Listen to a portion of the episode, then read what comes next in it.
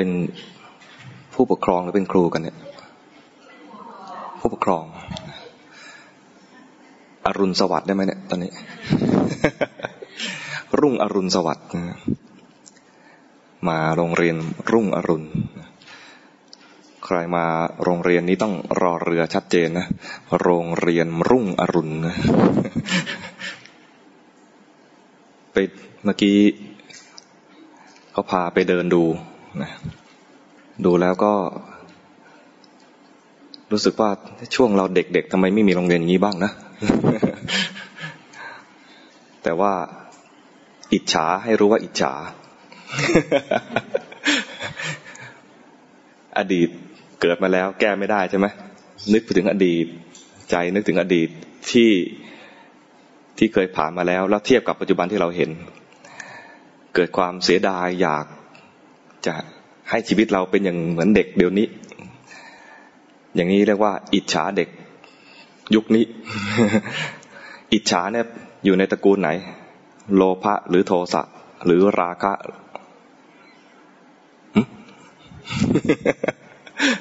นี่เริ่มต้นก็เล่นยากเลยนะ เล่นปัญหายากแล้วนะเนี่ย อิจฉาเนี่ยอะไร โทสะ ไม่ชอบชีวิตตัวเองในอดีตนะ ใช่ไหมตัวเองเนี่ยไม่อยากไม่อยากให้ชีวิตเนี่ยในอดีตเนี่ยเป็นอย่างที่เคยผ่านมา อยากให้เป็นแบบเด็กๆเเดี๋ยวนี้ รู้ไหมว่าผู้ใหญ่อิจฉารู้ไหมรู้ไหม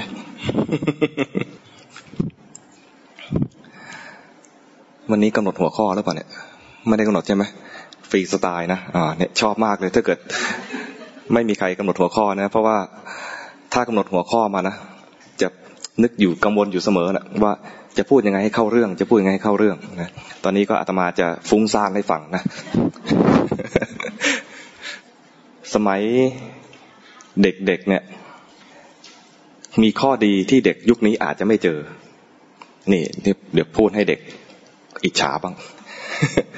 ตอนเด็กๆนะ จะมีปัญหาว่าจะนอนไม่ได้ตลอดจนสว่าง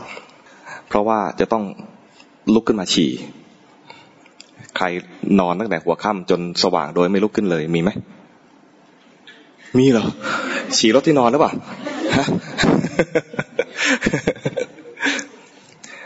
ตอนลุกขึ้นมาเนี่ยนะอาตมาเห็นภาพภาพหนึ่งที่ยากที่คนอื่นอาจจะไม่ค่อยได้เห็น เห็นคุณตานั่งสมาธิ ใครลุกขึ้นมาตอนเช้ามืดแล้วเห็นคนในบ้านนั่งสมาธิบ้างมีไหมหรือเห็นตัวเองนั่งสมาธิ นี่เป็นภาพที่อาตมา มาประกาศให้ทราบว่าคุณตาตมาทำภาพที่คนยุคนี้เห็นยาก ลุกขึ้นมาตอนตีสี่นะ ที่ลุกขึ้นมาเนี่ย เพราะว่าแม่ครัวทำเสียงก๊อกแก๊กก๊อกแก๊กก๊อกแก๊กที่นอนอาตมาห้องนอนอาตมาเนี่ยจะอยู่ติดกับห้องครัว แม่ครัวเตรียมอาหารตั้งแต่เช้ามืดประมาณตีสี่ลุกขึ้นมาแล้วทำเสียงเตรียมหม้อเตรียมหายอะไรของเขานะนะได้ยินเสียงก็ลุกขึ้นมา ลุกขึ้นมาออกจากห้องมาจะเห็นคุณตานั่งสมาธิอยู่ ไปเข้าห้องน้ำเสร็จกลับมาก็เห็นคุณตานั่งสมาธิอยู่ แต่ไม่เอาบาปเอ๊ะไม่เอาแบบไม่เอาไม่เอาอย่าง ได้แต่เกรงใจคุณตาเดินย่องย่องย่องย่องแล้วก็ไปนอนต่อ แต่มันเก็บไว้ในใจว่า สักวันหนึ่ง สักวันหนึ่ง เราจะทำอย่างคุณตาบ้าง วันหนึ่งไปถามคุณตา นั่งสมาธิเขานั่งกันยังไงครับทำอะไรบ้างครับ คุณตาตอบมาคือมองหน้าเราก่อนนะมองหน้า ตอนนั้นยังเด็กๆ คงจะมองว่ามันจะทำได้หรือเปล่า ตอบมาคำหนึ่งว่า นั่งไม่คิดทำได้ไหมนั่งไม่คิดสมาก็ทำใหญ่เลย นั่งไงว่าไม่คิด ไปนั่งนะนั่งท่าเหมือนคุณตาเป๊ะเลยนะนั่งแล้วก็หลับตาไม่คิดทำได้ไหมลองทำสินะคิ้วย่นเลย นั่งไม่คิดไม่ได้ ความรู้สึกนะ ยิ่งบังคับให้ไม่คิดนะ ยิ่งคิดจีอยู่ในใจเลย เห็นความคิดวิ่งจีอยู่ในใจเลยทำหลายครั้งนะ แล้วสรุปว่าทำไม่ได้ ตัวเราเนี่ยทำอย่างคุณตาว่าไม่ได้ รอไว้โตก่อนก็คิดว่าคิดตามภาษาเด็กๆสมัยนั้นว่าอ๋อคงเป็นเรื่องของผู้ใหญ่ อันนี้เรื่องเป็นเรื่องของผู้ใหญ่เอาไว้เราโตก่อนแล้วค่อยทำแล้วก็ลืมลืมเรื่องนี้ไปนานเลย มานึกอีกทีตอน ตอนเรียนมหาวิทยาลัย ตอนเรียนมหาวิทยาลัยนี่คือเข้าใกล้ยี่สิบปีละมันมีประเพณีของคนไทยอย่างหนึ่งว่ายี่สิบปีเนี่ยผู้ชายควรจะบวชสักครั้งหนึ่งใช่ไหมแต่ยี่สิบปีเนี่ยเราบวชไม่ได้เพราะว่ากำลังเรียนหนังสืออยู่ เรียนตอนนั้นกว่าจะจบก็ต้องยี่สิบเอ็ดปี จึงจะจบปริญญาตรี จบแล้วก็ไม่ทันได้บวชเพราะว่า เผอิญได้งานเร็ว จบปุ๊บก็ได้งานเลย ไม่มีโอกาสได้บวชแล้วก็เพลิน เพลินจากการทำงานไป เปลี่ยนงานครั้งหนึ่ง จนได้งาน แห่งหนึ่งที่เป็นบริษัทลูกของบริษัทใหญ่อันหนึ่ง แล้วก็กระยุบจริงจะบอกก็ได้ไม่เสียหายเลยหรอกเป็นบริษัทลูกของช่องเจ็ด แล้วบริษัทลูกช่องเจ็ดเนี่ยทำงานอยู่พักหนึ่งก็ยุบบริษัทรวมเข้าช่องเจ็ดตอนยุบบริษัทรวมเข้าช่องเจ็ดเนี่ย ก็มานึกว่าเป็นโอกาสแล้วที่เราจะมาทำทำอย่างที่เคยตั้งใจไว้ตั้งแต่ตอนเด็ก ว่าจะบวชแล้วก็จะลองนั่งสมาธิแบบคุณตาดูบ้าง แต่ตอนนั้นคุณตาเสียแล้วตายแล้ว ก็มาบวช มาบวชเนี่ยก็มาฝึก สิ่งหนึ่งที่ตั้งใจตั้งแต่ตอนบวชแรกๆ คือลาออกจากงานนะ ไม่ได้ไม่ได้ลาแบบบวชแค่เดือนหรือสามเดือน เพราะว่าเคยคุยกับคนที่เขาเคยบวชแบบลางานสามเดือนหรือเดือนหนึ่งเนี่ย บอกว่าถามเขาเป็นไงบ้างบวชเป็นไงบ้าง ตั้งแต่สมัยตอนเด็กๆนะ เขาบอกว่าดีดีมากเลย แต่เสียดายว่าลางานม่ได้แค่นี้ ลางานม่ได้แค่เดือนเดียว ลางานม่ได้แค่สามเดือน จึงไม่อยากให้มีเหตุผลนี้กับเรา เราไม่อยากจะให้ตัวเองเนี่ยกลายเป็นคนคนนั้นแบบนั้นว่ามีสิ่งดีแล้วเสียดาย ก็เลยกะว่าขอลาออกตอนตอนที่ว่าบริษัทยุบเข้าบริษัทแม่ เพราะว่าพอยุบเข้าแล้วเนี่ย บริษัทไม่เดือดร้อน ก็ออกมา บวชแล้วก็ตั้งใจ ตั้งใจทำตามที่คิดไว้ตั้งแต่เด็ก ตอนคิดไว้ตั้งแต่เด็กเนี่ย ก็ลืมคำของคุณตาไปแล้วนะ ว่านั่งไม่คิดเนี่ยมามุ่งเอาว่าจะทำยังไงให้ให้มันสงบ สมัยนั้น เวลานั่งสมาธิก็จะมี ช่วงสองช่วง ช่วงธรรมวัดเช้าก็ช่วงธรรมวัดเย็นธรรมวัดเช้าก็ตีสี่ของที่วัดสังฆทานนะตีสี่ธรรมวัดเย็นก็หนึ่งทุ่มเป็นเวลาเหมือนตอนลุกขึ้นมาตอนฉี่สมัยเด็กแต่ตอนนี้ไม่ใช่ลุกมาฉี่แล้วนอนลุกขึ้นมาแล้วก็มาสวดมนต์ทำวัด ความตั้งใจตอนนั้น วิธีการที่อาตมาทำนะ ครูบาอาจารย์ก็สอน แต่การตีความของเราเนี่ย คือทำอย่างไรจะให้จิตมันสงบ สมัยนั้นนะ ก็นั่งทำจิตให้สงบ ก็สงบมั่งฟุ้งซ่านบ้าง ไอ้สงบมั่งกับฟุ้งซ่านบ้างเนี่ย ไอ้สงบมั่งเนี่ย น้อย ฟุ้งซ่านบ้างเนี่ยเยอะ สงบนิดนึงเดี๋ยวก็ฟุ้ง เดี๋ยวสงบนิดนึงก็ฟุ้ง แล้วก็มีคนคอยแบบแค่เร่งรัดเรานะคอยบีบคั้นเราด้วยคำถามว่า เป็นยังไงสงบไหมตอนนั่งสมาธิใครเคยนั่งสมาธิบ้าง ใครไม่เคยนั่งสมาธิบ้างมีไหมไม่มีนะ คนที่นั่งสมาธิเนี่ยจะมีเจอคำถามนี้บ้างไหมว่า เป็นยังไงนั่งแล้วสงบไหมเคยเจอคำถามนี้ไหมแล้วคำตอบของเราคือ ไม่สงบ คำตอบว่าในใจเราก็ตอบว่าไม่สงบ ปากก็พูดไปว่าไม่สงบ แต่ทุกครั้งที่ตอบคาถามนี้นะมันอาย ว่ารู้สึกว่าบีบคั้นมากเลย คนอื่นเวลาเขาตอบนะ โอ้วันวันนั้นผมสงบมากเลย เช้านี้ผมสงบมากเลย คืนนี้ผมสงบมากเลย เวลาพระคุยกันหรือตอนนักบวชคุยกันตอนหลังทำวัด หรือว่าตอนเจอกันในวัดเนี่ย จะมีคำถามว่าเป็นยังไง เดี๋ยวนี้เป็นยังไงบ้าง เจริญขึ้นบ้างไหมสงบบ้างหรือยัง เห็นอะไรบ้างไหมนี่มีคำถามนะเห็นอะไรบ้างไหมเห็นอะไรบ้างไหมเนี่ย ส่วนใหญ่พระไม่เคยถาม โยมถาม เห็นอะไรบ้างไหมนิมิตอะไรบ้างโยมเขาคือที่วัดสังฆทานเนี่ยจะมีโยมนั่งสมาธิมีโยมมาเป็นนักบวชอยู่เยอะด้วย เขาก็มาคุยกัน เห็นแสงสว่างเห็นนิมิตอย่างนั้นอย่างนี้นะบางคนก็ตีความนิมิตไปต่างๆ นานา เราไม่เคยเห็นอะไรเลย เห็นจะตอบว่าเห็นอะไรดี เห็นหนังตา หลับตาเห็นหนังตาข้างในอะใครเห็นแบบอัตนาใครเห็นแบบอัตมาบ้างมีไหมหลับตาปุ๊บเห็นหนังตาข้างในมีไหมไม่เห็นเหรอหลับลองหลับดูสิลองเห็นไหม ไม่เห็นนิมิตเลยนะอาตมานี่ไม่เคยเห็นนิมิตอะไรเลย นั่งสมาธิไม่เคยเห็นอะไรอย่างที่คนอื่นเขาเล่ากันมาเลย สงบแบบตลอดชั่วโมงไม่เคยเลยสวดมนต์แล้วก็นั่งสมาธิเนี่ยนะเป็นอย่างนี้มาตลอด แต่ก็ยังมุ่งเอาอย่างเงี้ย มุ่งเอาให้สงบ ให้เกิดความสุข สุขเนี่ยพอมีอยู่ เพราะว่าพอมันเงียบเงียบ ก็พอมีความสุขอยู่บ้างนะแต่ก็มีความบีบคั้นอยู่ในใจว่า ไม่เหมือนคนอื่น ไม่ได้เหมือนคนอื่น ไม่ได้เหมือนคนอื่น บีบคั้นมาก ก็จะมุ่งเอาสุขสงบ แล้วก็จะให้เป็นพระให้ดี พระดีในแง่ของเราคือว่าเป็นพระที่สุขมีฌานแล้วก็มีความสงบถึงขั้นฌานมีสุขในฌานต่อมามาฟังคำสอน แจกแจงอธิบายบอกว่า การเจริญสติปัฏฐาน ต้องดูจริตของตัวเอง ท่านก็แยกจริตมา จริงๆแล้วเนี่ย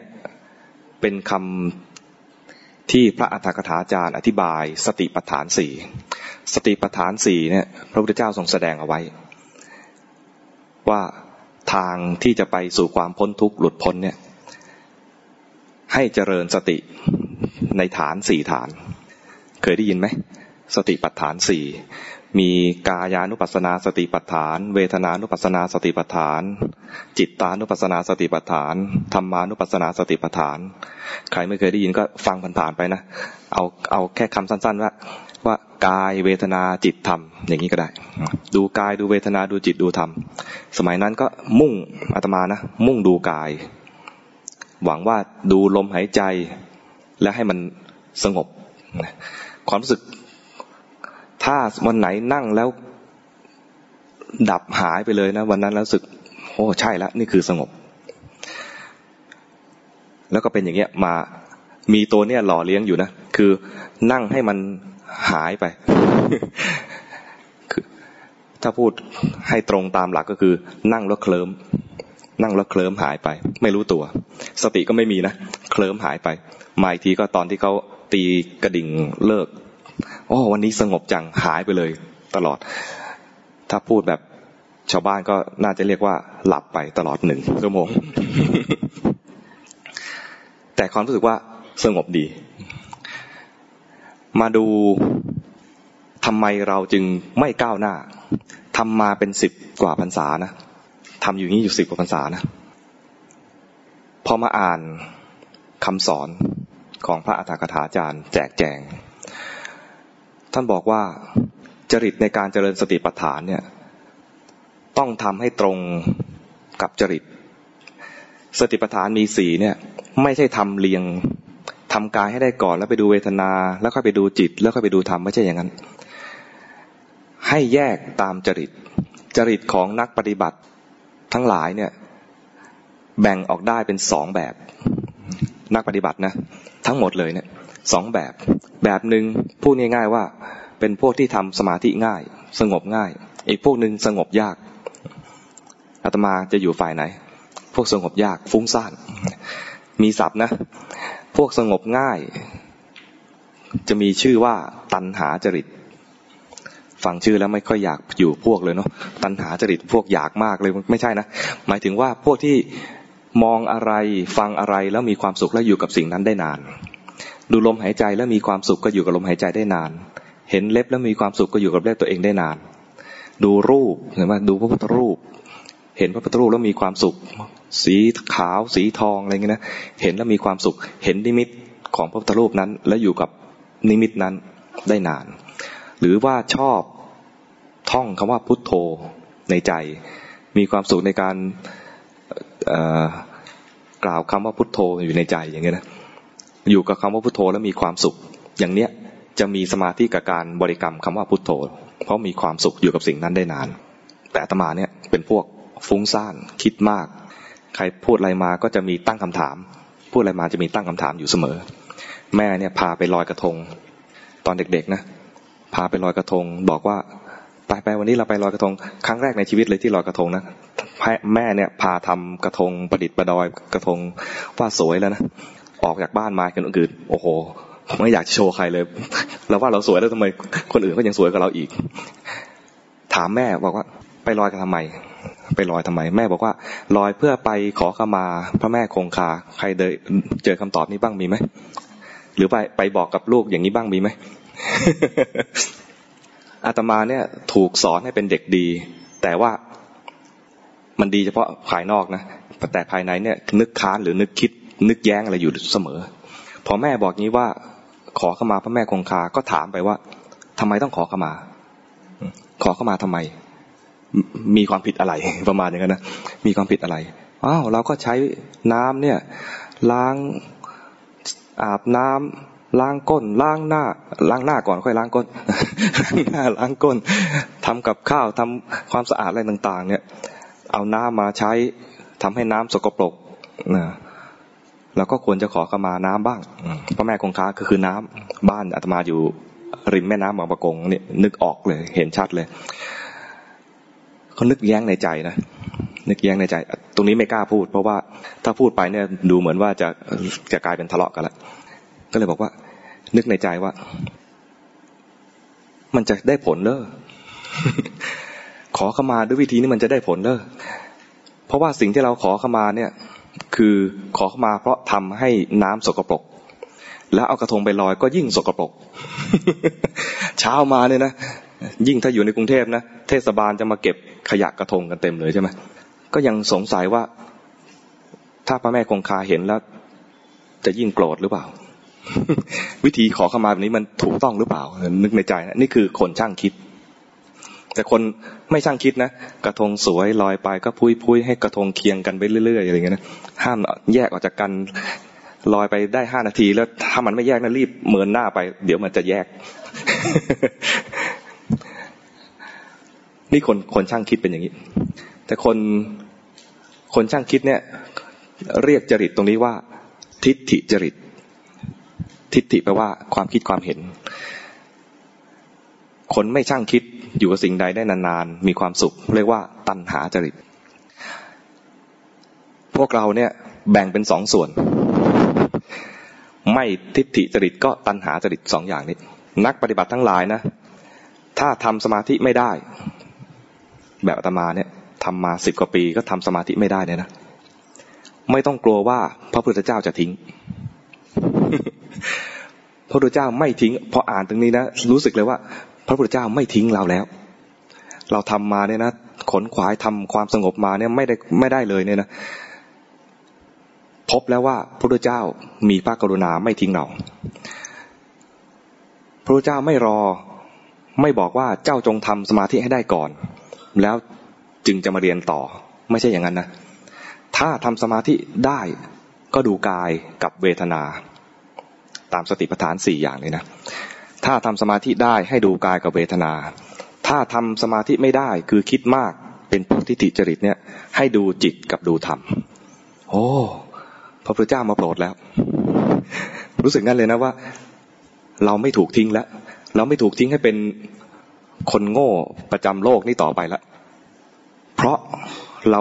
ได้ทางที่ถูกจริตกับเราแล้ว ดูจิต เวลาดูจิตดูยังไง ดูจิตไปอ่านเลย จิตตานุปัสสนาท่านให้ดูอะไรบ้าง จิตตานุปัสสนาสติปัฏฐาน ท่านบอกว่า จิตมีราคะก็ให้รู้ว่าจิตมีราคะ ราคะจิตไม่มีราคะ ก็รู้ว่าจิตไม่มีราคะนี่คู่ที่หนึ่งนะคู่ที่สองจิตมีโทสะให้รู้ว่าจิตมีโทสะจิตไม่มีโทสะก็รู้ว่าจิตไม่มีโทสะคู่ที่สองคู่ที่สามจิตมีโมหะ รู้จักโมหะไหมรู้จักไหม โมหะคือใจลอยเมื่อเมอหลงหลงเพลินเพลินจิตมีโมหะ ก็รู้ว่าจิตมีโมหะ จิตไม่มีโมหะ ก็รู้ว่าจิตไม่มีโมหะ จิตไม่มีโมหะคือจิตที่รู้ตัว ถ้าบอกว่าโมหะยาก ท่านกุศาแจกแจงโมหะมาอีกสองแบบ จิตฟุ้งซ่านก็รู้ว่าจิตฟุ้งซ่าน จิตหดหูก็รู้ว่าจิตหดหู ฟุ้งซ่านก็คือโมหะ ลักษณะที่ว่าคิดเตลิด จับต้นจนปลายไม่ถูก คิดสเปะสปะ ส่วนหดหูก็คือคิดแล้วหมดแรง ฟุ้งซ่านมีแรงฟุ้งไปเรื่อยๆนะคิดแล้วเพลินฟุ้ง แต่หดหูนะคิดแล้วท้อถอย คิดแล้วขี้เกียจขี้เกียจนี่ก็อยู่จัดอยู่ในหดหูพวกเนี้ยเรามีหมดเลย เรานี่คืออาตมา มีหมดเลย ใช่ ฉะนั้นดูได้ เรามีอุปกรณ์ในการเจริญสติแล้วมีนะ ราคะมีไหมพระมีราคะไหมมีได้ไหม ได้ ขอบคุณ ขอบคุณที่อนุญาตให้พระมีราคะ พระมีราคะได้ แล้วมีมากด้วย เพราะว่า เพราะว่าอะไร ออกมาแบบยังไม่พร้อม ออกบวชแบบไม่พร้อม เพราะฉะนั้นเวลาเห็นผู้หญิงนะสวยทุกคน ยิ่งยิ่งพระไปอยู่ป่านะพระไปอยู่ป่ามาเนี่ย กลับมาในเมืองนะจะเห็นสวยทุกคนเลย เวลาโยมเดินผ่านพระแล้วพระเหลียวมองนะอย่าภูมิใจนะอย่าภูมิใจ ไม่น่าภูมิใจเลย เพราะว่าพระจะเห็นทุกคนสวยหมดเลย เพราะว่าตัวเองขาด แต่ถ้าโยมนะโยมผู้ชายอย่างยอดเนี่ยหล่อๆอย่างเงี้ยนะจะเห็นผู้หญิงในห้องนี้อาจจะเมินทุกคนก็ได้เพราะว่าหล่อเลือกได้ประมาณนี้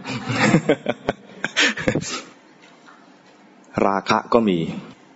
โทสะก็มี โมหะมีไหมมากด้วย ฟุ้งซ่านใช่เลย นั่งทีไรฟุ้งซ่านทุกที หดหูมีไหมมีเพราะว่าทำทีไรไม่ได้ผลเลย หดหูนี่นะ ทุกอย่างมีอยู่ในใจนี้ เพียงแค่รู้ตัวว่าเมื่อกี้เกิดอะไรขึ้นทำไมต้องเป็นเมื่อกี้ เพราะว่าจิตทำงานทีละขณะ จิตดวงหนึ่งเกิดขึ้นมาสวยอารมณ์ รู้จักคำว่าสวยอารมณ์ไหมจิตเนี่ยเหมือนเป็นชาววังนะ จะว่ากินอารมณ์งาบอารมณ์มันดูไม่ค่อยดีเท่าไหร่ต้องเสวยอารมณ์นะจิตเสพอารมณ์เอาคำนี้ก็ได้เป็นชาวบ้านหน่อย จิตเสพอารมณ์ จิตเนี่ยมีลักษณะคือเกิดดับ เกิดดับ จิตดวงหนึ่งเกิดขึ้นมา เป็นเหตุให้จิตดวงหนึ่งก็อย่างสิต้องดับไปก่อนแล้วจิตอีกดวงหนึ่งเกิด แล้วก็ดับไปแล้วเป็นเหตุให้จิตอีกดวงหนึ่งเกิดขึ้นมา ไม่มีขณะใดเลยที่มีจิตสองดวง เกิดพร้อมกัน ทั้งดูทั้งฟัง เกิดพร้อมกันไหมไม่พร้อมนะ ขณะที่ดูไม่ได้ฟัง ขณะที่ฟังไม่ได้ดู แต่เหมือนว่าทั้งทั้งที่ดูอยู่เนี่ยได้ยินด้วยและเข้าใจด้วย เพราะว่าจิตเร็ว จิตเกิดดับเร็ว แล้วแถมจิตมีคุณสมบัติอย่างหนึ่งคือ มันจำมันจำได้ ในขณะที่ดูหน้าอยู่เนี่ยนะ มันจำหน้านี้ไว้จำแล้วฟังเสียง ฟังเสียงก็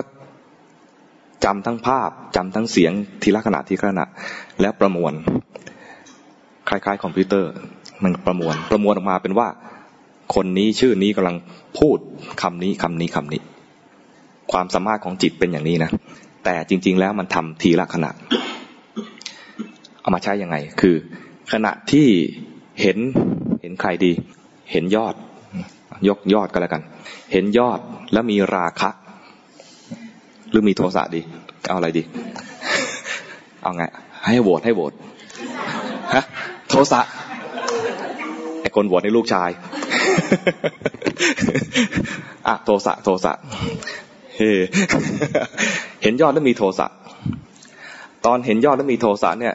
จิตมียอดเป็นอารมณ์ ขณะนี้อารมณ์ของจิตนะ มียอดเป็นอารมณ์แล้วเกิดโทสะคือไม่ชอบ ไม่ชอบ เพราะอะไร เหตุผล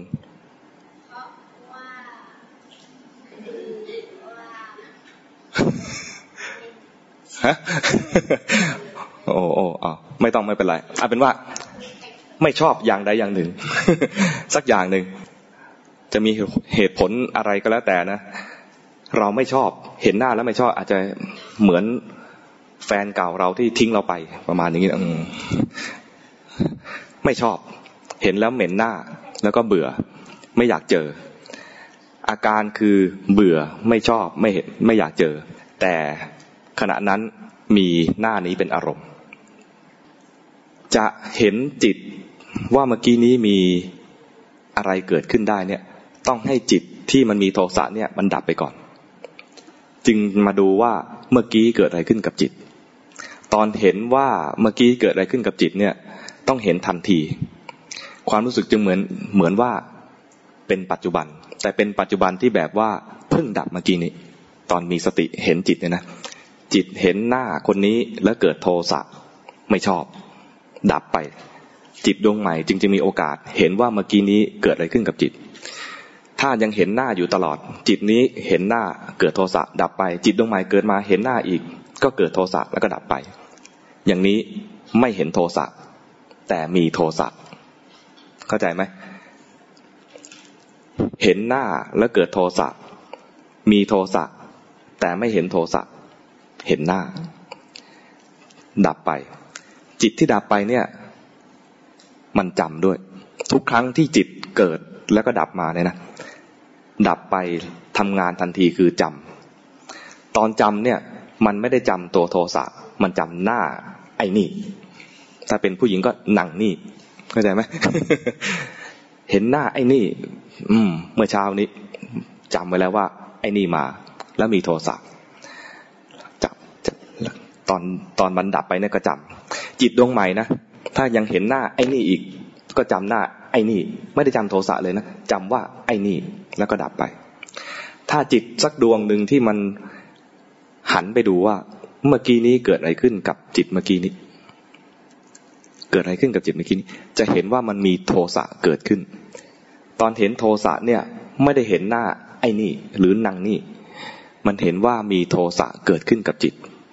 ไม่ได้เห็นจิตทันทีนะ เห็นโทสะที่เกิดขึ้นกับจิต งงไหม ใครงงยกมือนะ เห็นโทสะที่เกิดขึ้นกับจิต แล้วจิตที่เห็นโทสะเนี่ยก็ดับ ตอนที่ดับเนี่ย มันก็ทำหน้าที่เหมือนกันคือจำ ตอนนี้ไม่ได้จำหน้า ไอ้นี่หรือนางนี่ มันจำว่าโทสะเป็นยังไงสำคัญมากเลยนะตรงนี้นะ ตอนที่เห็นว่ามีโทสะแล้วมันจำเนี่ยนะ มันจำลักษณะของโทสะ แม้จะเราจะอธิบายไม่ได้ ขณะนั้นที่เห็นว่ามันคืออะไรยังไงเนี่ยนะ แต่จิตมันเห็นแล้วและจำแล้ว เหมือนจิตเมื่อกี้นี้ที่เห็นหน้า ไอเนี้ยมันก็จำไปว่า ไอเนี้ยมันเลวประมาณเนี้ย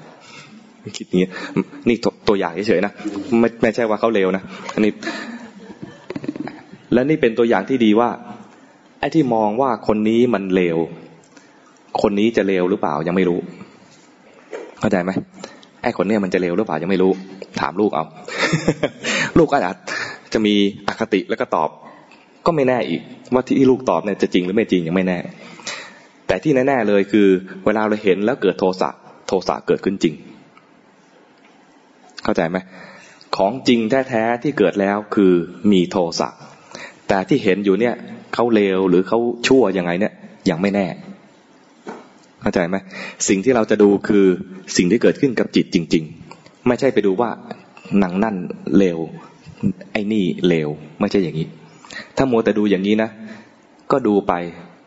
ดูไปตามที่เราเคยชิน แล้วก็จำแต่ว่าไอ้นั่นเลวหนังนี่เลวไปเรื่อยๆ ถ้าอยากจะดูคนเลวบ่อย ๆ ก็ดูข่าว ข่าวจะมีข่าวที่ไม่ดี ข่าวที่ไม่ดีคือโชว์ความเลวของคนต่าง ๆ อะไรอย่างเงี้ยดูข่าวแล้วจะเกิดโทสะได้ง่ายประมาณอย่างนี้นะก็ดูไป แล้วก็ดู ถ้าดูแล้วไม่เห็นโทสะนะก็จะจำแต่ว่าไอ้นี่มาอีกแล้วไอ้เลวมาอีกแล้วนางเลวมาอีกแล้วประมาณอย่างนี้ ถ้าเราดูแล้วเจริญสติไปด้วย เห็นแล้วเกิดโทสะโทสะเกิดขึ้นในใจลักษณะอย่างนี้ เห็นโทสะไปแล้วเนี่ยนะประโยชน์ของการเห็นอย่างหนึ่งคือมันจำลักษณะของโทสะพอจำได้แล้วเนี่ยทำให้ครั้งใหม่ มีสติได้ง่ายขึ้น เพราะมันเคยเห็นแล้วว่าโทสะเป็นยังไง เหมือนเวลาเข้าโรงเรียนใหม่ ๆ เจอเพื่อนกัน เจอกันครั้งแรกเนี่ยต้องแนะนำชื่อกันตั้งนาน แต่เด็กเนี่ยอาจจะไม่นาน แต่ก็ต้องระยะหนึ่ง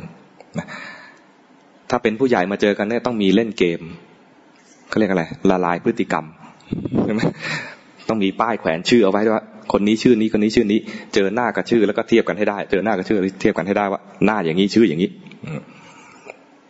กว่าจะจำได้นะกว่าจะจำได้ต้อง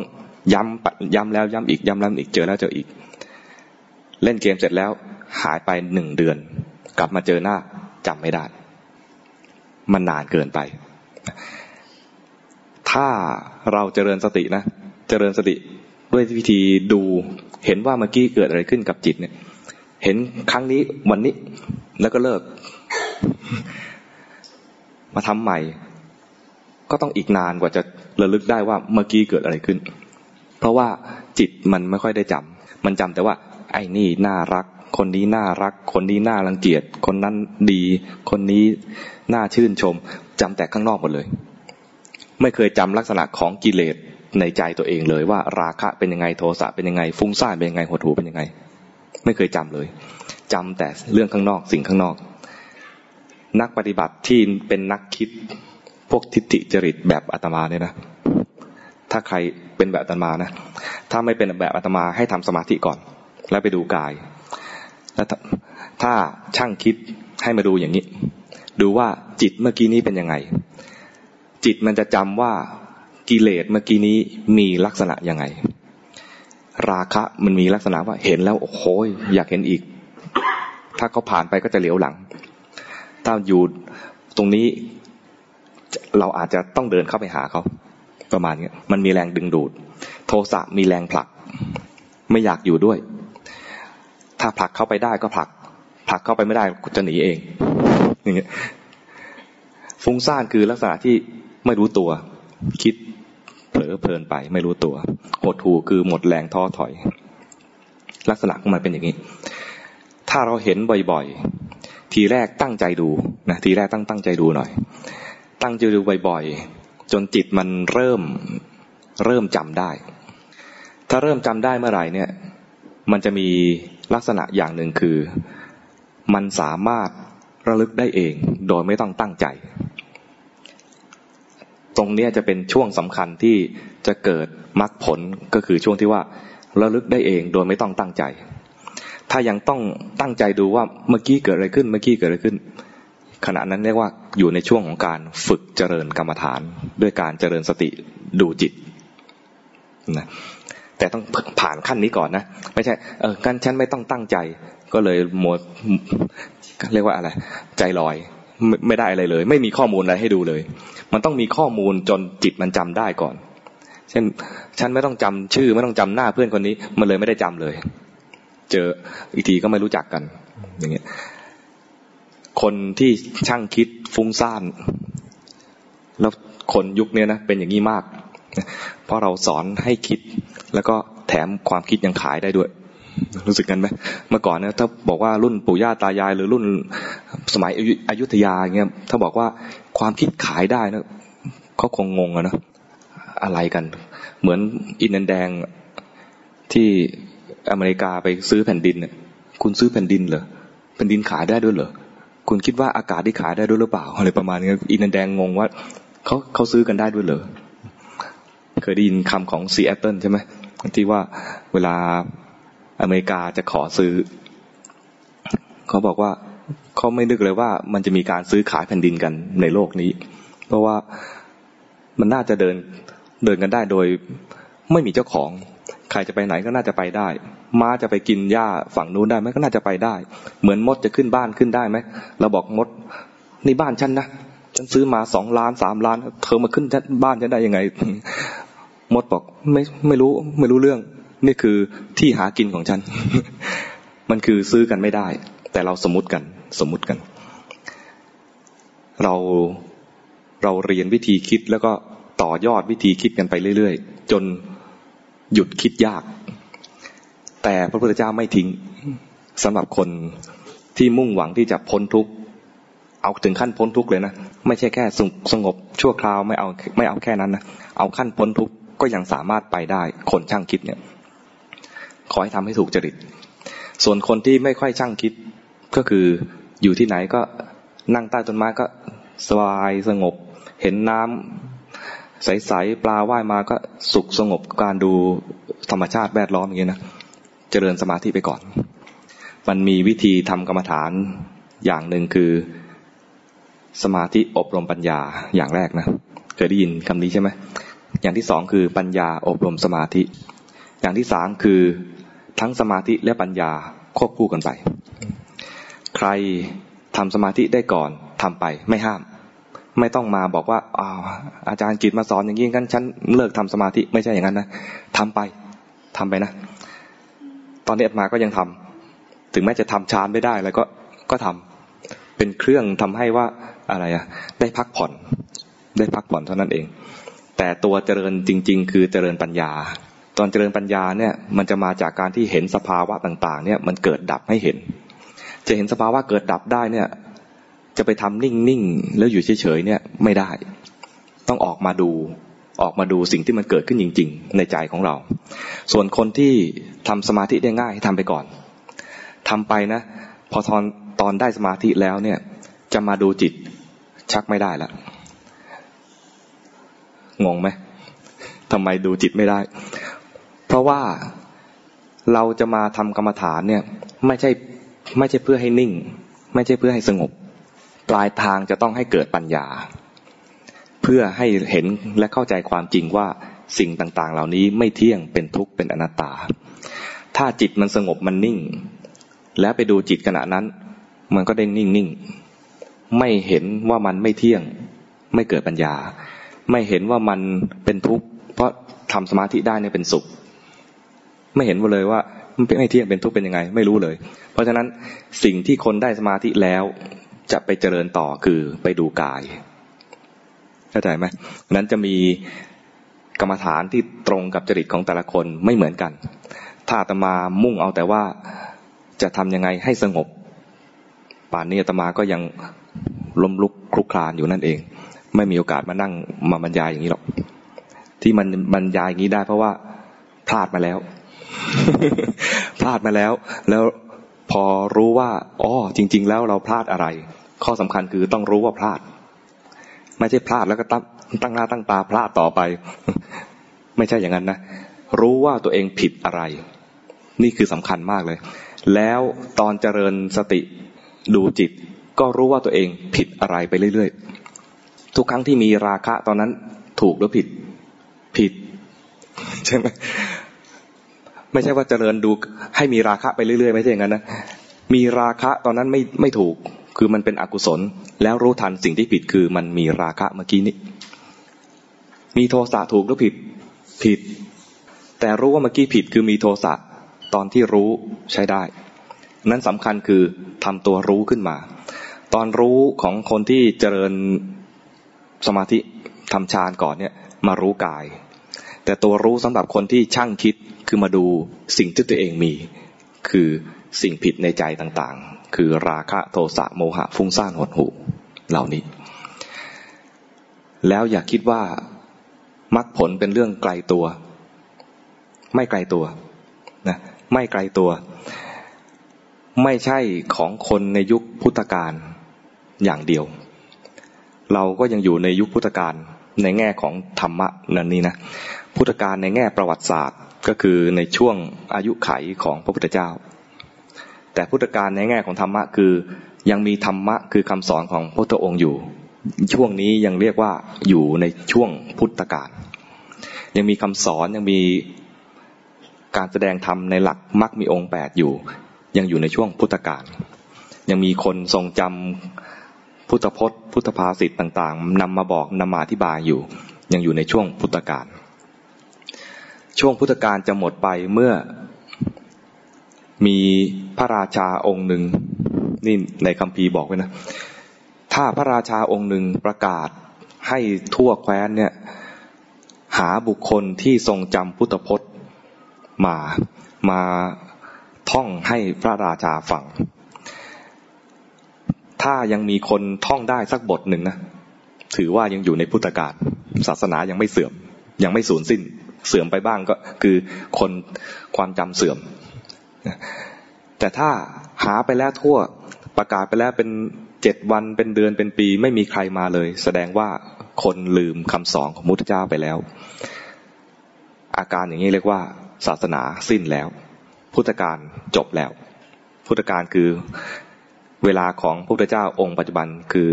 พระสมณะโคดมเนี่ยจบแล้ว ต้องรอศาสนาหน้าคือของพระศรีอริยะเมตไตร นี่เราอยู่ในช่วงที่ยังมีคำสอนอยู่คำสอนนี้พระพุทธเจ้าบอกว่าถ้ายังเป็นอยู่โดยชอบมนุษย์เนี่ยถ้ายังมีบุคคลที่เป็นอยู่โดยชอบมรรคผลย่อมยังมีอยู่ ไม่ใช่บอกว่าแค่มรรคผลนะบอกว่า โลกนี้จะไม่ว่างจากพระอรหันต์บอกขนาดนี้นะ แล้วก็อย่าคิดว่าพระอรหันต์เนี่ยไกลสุดเอื้อม เอาถ้าถ้ารู้สึกว่าไกล เอาย่อลงมาหน่อยก็ได้ว่า ขอให้ได้สักขั้นหนึ่งเป็นโสดาบันก็อย่าเอา แต่จริงๆว่าพอเป็นโสดาบันแล้วนะเดี๋ยวก็ได้อรหันต์อยู่ดี เพราะนั้นปลายทางเคยเคยพูดกับโยมที่หนึ่งบอกว่า จุดหมายเราต้องตั้งไว้ให้ไว้ให้ตรงกับที่พระพุทธเจ้าท่านตั้งเอาไว้ คือท่านตั้งเอาไว้ เพราะว่าท่านสร้างบารมีมาตลอดสี่อสงไขยแสนกับเนี่ย ไม่ได้มาสอนคน ไม่ได้สอนเทวดาเพื่อให้อยู่บนสวรรค์ ไม่ได้สอนคนเพื่อให้ไปขึ้นสวรรค์ แต่สอนคนให้พ้นทุกข์เพราะนั้นถ้าเราจะรับคำสอนของพระพุทธเจ้า แล้วตั้งความหวังไว้แค่ ขอขึ้นเป็นสวรรค์ เป็นนางฟ้าอยู่บนสวรรค์เป็นเทวบุตรเทวดาอยู่บนสวรรค์ มันน้อยไป มันไม่คุ้มกับการที่ชีวิตนี้เกิดมาพบคำสอนของพระพุทธเจ้าดังนั้นต้องตั้งให้ถึงขั้นว่าทำอย่างไรจึงจะ สนองพระคุณของพระพุทธเจ้าคือทำตัวเองให้พ้นทุกข์ให้ได้ สนองปณิธานของพระองค์เอาไว้ทำอย่างไรเราจะศึกษาให้ถึงว่าเราจะพ้นทุกข์นั่นหมายความว่าเราจะเป็นบุคคลหนึ่งในสามจำพวกนี้ คือจำพวกแรกคือเป็นพระอรหันต์จำพวกที่สองคือเป็นพระปัจเจกพุทธเจ้าจำพวกที่สามคือเป็นพระสัมมาสัมพุทธเจ้า คือให้พ้นทุกข์ขนาดนี้ ใครตั้งใจว่าตัวเองจะเป็นพระพุทธเจ้าในอนาคตบ้างมีไหมไม่มีนะใครตั้งใจว่าฉันจะไม่ยุ่งกับใครละฉันขอพ้นไปเอง เป็นพระปัจเจกพุทธเจ้ามีไหมเพราะนั้นไม่มีทางเลือกอื่น เราจะต้องตั้งใจจะเป็นพระอรหันต์กันทุกๆคน อาจจะไม่ได้ในชาตินี้ แต่ขอให้ชาตินี้อย่างน้อยๆเป็นพระโสดาบันก็ยังดี เป็นโสดาบันนะไม่ห่างไกลเกินไปนะโสดาบันเนี่ยเพียงแค่เห็นความจริงของสิ่งที่เห็นอะ เข้าใจความจริงของสิ่งที่เห็น สิ่งที่เห็นในที่นี้คือสภาวะต่างๆ ที่เกิดขึ้นที่พระเจ้าพาให้ดูก็คือ ราคะโทสะโมหะฟุ้งซ่านหดหูดูสิ่งเหล่านี้แล้วเข้าใจว่าสิ่งเหล่านี้มันไม่เที่ยง ดูได้ไงดูได้ แต่ตอนนี้เราสึกว่า กูโกรธสมมติแต่ยังมีโทสะอยู่นะ กูโกรธรู้สึกว่า ความเป็นกูโกรธเนี่ยมันเมื่อไหร่จะหายไป อยากจะดับไปเร็วๆ ถ้ามันดับไปได้ด้วยวิธีทำสมถกรรมฐาน มันมีกรรมฐานอยู่สองแบบนะ มีสมถกรรมฐานกับวิปัสสนากรรมฐาน ถ้าเราทำให้โทสะดับไปได้ด้วยวิธีสมถกรรมฐาน มันก็ดีเหมือนกัน แต่มันจะไม่มีความเข้าใจในแง่ที่ว่ามันไม่เที่ยงเป็นทุกข์เป็นอนัตตา จะไม่เห็นไตรลักษณ์แต่ทำได้ แต่ทำยามฉุกเฉินขับขัน เช่นว่าโกรธแล้วก็จะฆ่าเขาอยู่แล้วเนี่ย หรือว่ามีราคะจะผิดศีลอยู่แล้วเนี่ย ต้องทำสมถะแล้วช่วงนี้นะแต่ถ้าโมแต่ทำสมถะนะจะไม่เห็นไตรลักษณ์เลย เพราะทุกครั้งที่ทำสมถะเนี่ยจะรู้สึกว่ากูทำได้ กูทำได้ ที่มันที่เป็นกูที่กูเป็นคนดีอยู่เนี่ยเพราะกูทำทำได้ มีราคะแล้วกูดับมันได้ มีโทสะแล้วกูดับมันได้ ขออภัยนะพูดภาษาแบบชาวบ้านตมาเกิดบางประกงก็เลยมีภาษาแบบชาวบ้านหน่อยนะมีกูกูอย่างเนี้ย หลวงพ่อพุทธาก็ใช้คำว่ากูนะมันสะใจดี ความรู้สึกว่าเราดิฉันทำได้ ข้าพเจ้าทำได้มันไม่สะใจอะมันเพราะมันหยาบ ไอ้ความรู้สึกว่ามีกูเนี่ย มันหยาบ กูทำได้ กูมีราคะ กูดับมันได้ กูมีโทสะกูดับมันได้ กูฟุ้งซ่านกูดับมันได้ ประมาณนี้นะ มันไม่พ้นกับเอ่อมันยังไม่หลุดออกไปเห็นเป็นว่า ราคะเป็นตัวหนึ่งโทโทสะเป็นตัวหนึ่ง ราคะเป็นตัวหนึ่งมีตัวผู้รู้อยู่ตัวหนึ่ง ยังไม่เห็นขนาดนี้ เพราะว่าทุกครั้งที่มีเนี่ยเรารีบกำจัดด้วยวิธีใดวิธีหนึ่งที่เป็นสมถกรรมฐาน ถ้ามีราคะมาเราก็มองพยายามมองเขาให้เป็นอะไรโครงกระดูก เวลามองนี่ก็มองเป็นซากศพดูหนอนขึ้นหน้าอะไรเงี้ยนะแล้วก็ราคะดับไป หรือมองแล้วก็เกิดโทสะก็เจริญเมตตา โอ้ จริงๆเขาน่าสงสาร โอ้ เพิ่งถูกลูกชี้หน้าด่าเมื่อกี้นี่เอง หรือว่าถูกเมียสะบัดหน้าใส่เมื่อกี้เองหน่าสงสารประมาณนี้เจริญเมตตาอย่างเงี้หรือว่าทำกรรมฐานที่ตรงข้ามกัน เพื่อให้ดับกิเลสตัวนั้นออกไป อย่างนี้เรียกว่าเจริญสมถกรรมฐานทำได้ไหมทำได้ควรทำไหมควรทำแต่อย่าทำอย่างเดียวพระพุทธเจ้าสอนมาสองแบบทั้งสมถกรรมฐานและวิปัสสนากรรมฐานเพราะนั้น ทำสมถะแล้วต้องทำวิปัสสนาด้วยทำวิปัสสนาแล้ว สมถะก็อย่าทิ้งอย่าทิ้งนะและจริง ๆ แล้วในความเป็นจริงนะตั้งใจจะเจริญวิปัสสนาก็จริงนะนะจิตมันก็จะสลับไปสมถะ แต่ถ้าตั้งใจเจริญสมถะนะมันไม่ค่อยมาวิปัสสนา เพราะนั้นต้องตั้งใจเจริญวิปัสสนากรรมฐานไว้ก่อน คือตั้งใจที่จะไปให้ถึงความพ้นทุกข์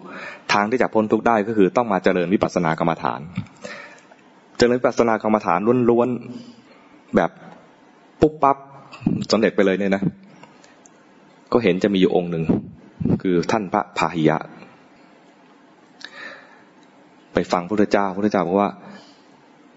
เห็นให้สักว่าเห็น ได้ยินให้สักว่าได้ยิน ทราบให้สักว่าทราบ ถ้าท่านทำอย่างนี้ได้แล้ว โลกก็จะไม่เข้ามาอยู่ ไม่เข้ามาคลุกอยู่กับจิต ท่านก็จะพ้นทุกข์ได้ ฟังแค่นี้ เจริญวิปัสสนากรรมฐานทันทีไปเลย แต่ที่ท่านทำได้เพราะว่าท่านทำสมถะมาแล้วอย่างมากมาย ตอนที่เจอพระพุทธเจ้าพระพุทธเจ้าจึงไม่ต้องสอนสมถะอีกต่อยอดไปเลย พวกเราเนี่ยจะบอกให้ทำไปเลยเนี่ย มันยังไม่ถึงขั้นบรรลุมรรคผล เพราะนั้นถ้าคราวใดที่ยังมีกิเลสอยู่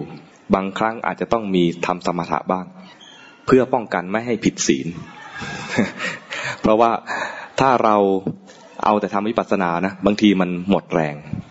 หมดแรงก็คือ เวลามีกิเลสขึ้นมา นึกว่าจะรู้ตัวได้ทัน ไม่ทัน เช่น จะเดินไปช้อปปิ้ง ไม่ได้ตั้งใจจะช้อปปิ้ง ไม่อยากจะมี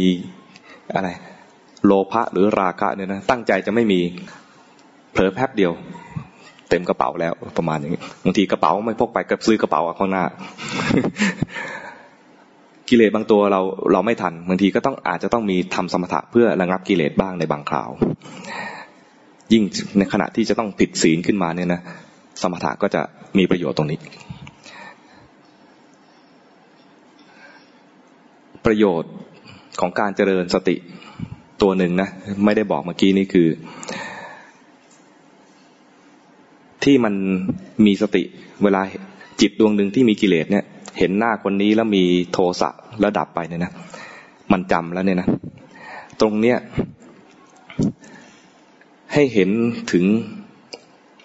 ความน่ากลัวอย่างหนึ่ง จิตทุกขณะเนี่ยนะมันเสวยอารมณ์แล้วก็ดับ ในขณะที่ดับเนี่ยมันจำ ตอนสวยอารมณ์เห็นหน้าคนนี้แล้วมีราคะ แล้วมันก็จำเนี่ยนะมันจำไปเนี่ย ทุกครั้งที่จำเนี่ย มันจะจำไปเป็นอนุสัย เคยได้ยินคำว่าอนุสัยไหมถ้าเราไม่เจริญสติเลยนะนะชีวิตของเราก็จะเกิดมาเห็นนั่นเห็นนี่ เห็นแล้วก็มีราคะแล้วเห็นแล้วก็มีโทสะอันนี้ยังพอจำแนกได้ว่า ตอนมีราคะแล้วก็จำไปเนี่ยนะ จิตมันจำเป็นราคานุสัย คืออนุสัยที่นอนเนื่อง เป็นกิเลสที่นอนเนื่อง กิเลสที่นอนเนื่องเนี่ย ถ้าเก็บเอาราคะไว้มาก ๆ จิตที่เก็บเอาราคะไว้มากๆเนี่ย เวลาเราเห็นอะไรที่มันน่าพอใจราคะจะเกิดง่าย คล้ายๆ ท่านเปรียบเทียบเหมือนว่าตุ่มน้ำที่มีตะกอนอยู่ มีเศษหินตกลงไปฟุง้งไอ้ตะกอนก็จะฟุ้งขึ้นมา ตะกอนที่ว่านั้นถ้าเป็นราคะก็คือราคะมันฟุ้งขึ้นมาในใจ จะเกิดราคะง่าย ใครสะสมโทสะไว้มาก ก็เหมือนกับว่ามีตะกอนนอนก้นเป็นโทสะแล้วมีเศษอะไรหล่นลงไปแล้วก็ความฟุ้งขึ้นมาก็กลายเป็นโทสะที่ฟุ้งขึ้นมา จิตก็จะมีโทสะได้ง่าย จะเห็นเลยว่าบางคนขี้โกรธบางคนรักง่าย บางคนขี้บน่นทำไมขี้บน่นเพราะว่าสะสมเทคนิคการบ่นเอาไว้เยอะ บนบนได้หลายแง่หลายมุมบนได้ไม่ซ้ำกันประมาณนี้ เราสร้างความชำนาญความคุ้นเคยเอาไว้มากมาย ในแง่ที่ไม่ค่อยดี อย่างนี้เรียกว่าสะสมอนุสัย บางทีไม่มีราคะไม่มีโทสะอย่าคิดว่าไม่มีกิเลสอะไร บางทีเม่อไปไม่รู้ตัว ขณะนั้นกำลังมีโมหะ จิตดวงที่มีโมหะอยู่ดับไป มันก็สะสมอนุสัยตัวหนึ่ง เรียกว่าอาวิชานุสัย ดูสิ จิตที่แค่มีขึ้นมา แล้วจิตมันก็เกิดดับเกิดดับอยู่ทุกขณะด้วยนะ ที่เราอยู่กันเนี้ยเกิดดับไม่รู้ว่ากี่ขณะแล้ว ทุกครั้งที่เกิดมาแล้วก็ดับไปทุกครั้งที่เกิดมาแล้วก็ดับไป ถ้าไม่มีสตินะ มันจะจำแล้วก็เป็นอนุสัยอยู่ทุกขณะเลย แต่ถ้ามีสติมันจำแล้วก็เป็นข้อมูลเอาไว้ทำเจริญสติต่อไปได้ง่ายขึ้น ดังนั้นมันก็เป็นการช่วงชิงกันละระหว่างขณะหนึ่งนะที่เกิดมาเนี่ยนะเกิดมาให้มีอะไรก็ได้ ให้มีกิเลสก็ได้ ให้มีราคะโทสะโมหะมีได้ มีนะ มีไป แล้วก็ดวงเนี้ยยอมยอมมันก่อน ยอมให้มันมีไปก่อน แล้วค่อยมีอีกดวงหนึ่งมาตามรู้ว่าเมื่อกี้เกิดอะไรขึ้น ดวงที่ว่าจะมีสติดวงเนี้ยเป็นดวงที่เราจะต้องฝึก ตอนฝึกเนี่ยเรียกว่าเป็นการทำกรรม กรรมฐานเนี่ยนะเป็นกรรม เคยเรียนเรื่องกรรมสี่แบบไหมไม่เคย ดูหน้าแล้วไม่น่าจะเคย ถามแล้วรู้สึกว่าเครื่องหมาย question mark ขึ้นหน้าผากเลยนะกรรมกรรมแบบที่หนึ่งกรรมขาวมีวิบากขาว นึกออกไหม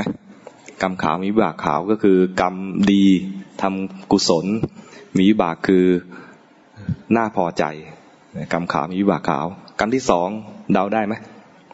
กรรมดำมีวิบากดำคือทำอกุศลทำอกุศลก็จะมีผลที่ไม่น่าพอใจนะกรรมที่สามคือกรรมทั้งดำทั้งขาว มีวิบากทั้งดำทั้งขาว เข้าใจไหมเคยทำไหมเคยทำไหมพอยกตัวอย่างได้ไหมใครยกตัวอย่างได้บ้าง ยกได้ไหม ถวายของแต่เสียดาย มีไหม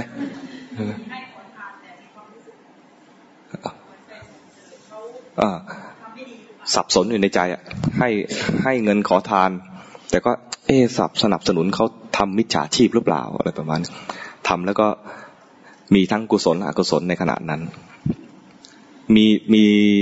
หลายเรื่องเลยแหละ ในชีวิตของเราเนี่ยจะมีทำกรรมไม่ดำไม่เอ้ทำทั้งดำทั้งขาวอยู่บ่อยๆ ให้ของที่ไม่มีประโยชน์ อะไรอย่างเงี้ยนะไม่ใช่เฉพาะให้พระนะให้กันเองนั่นให้ให้กันเอง หรือว่าหวังดีแต่ผลร้ายทำไปแล้ว โอ้ ผลออกมาไม่ดี เพราะว่าเราไม่รู้จริงมาเนี่ยเราไม่รู้ ไม่รู้วิธีแก้ไขที่ถูกต้องได้จริง ตั้งใจดีแต่ผลไม่ดี เพราะว่าวิธีไม่ดีประมาณนี้ เพราะฉะนั้นไอ้ที่ผิดศีลชัดๆเนี่ยนี่ง่ายกรรมดำให้ผลมีวิบากดำทำบุญง่ายๆ แต่ทำบุญแบบล้วนๆขาวๆล้วนๆนี่ก็ชักนึกออกยากแล้วนะพอบอกว่ามันมีปนกันด้วยนึกเอ๊ะที่เราทำอยู่นี่มันปนกันหรือเปล่าวะแต่มีกรรมอันหนึ่งนะน่าสนใจมาก น่าสนใจมากเลยนะกรรมไม่ดำไม่ขาว มีวิบาก ไม่ดำไม่ขาว คือพ้นทุกข์ อันนี้น่าสนใจนะ น่าสนใจตรงที่ว่ามันต้องทำเราอาจจะเคยได้ยินว่า อย่าไปทำเดี๋ยวจะเป็นกรรมอย่าไปทำเดี๋ยวจะเป็นกรรม หรือว่าถ้ายังตั้งใจอยู่ ยังไม่พ้นทุกข์เพราะนั้นยังไม่ต้องตั้งใจไม่ต้องทำอะไร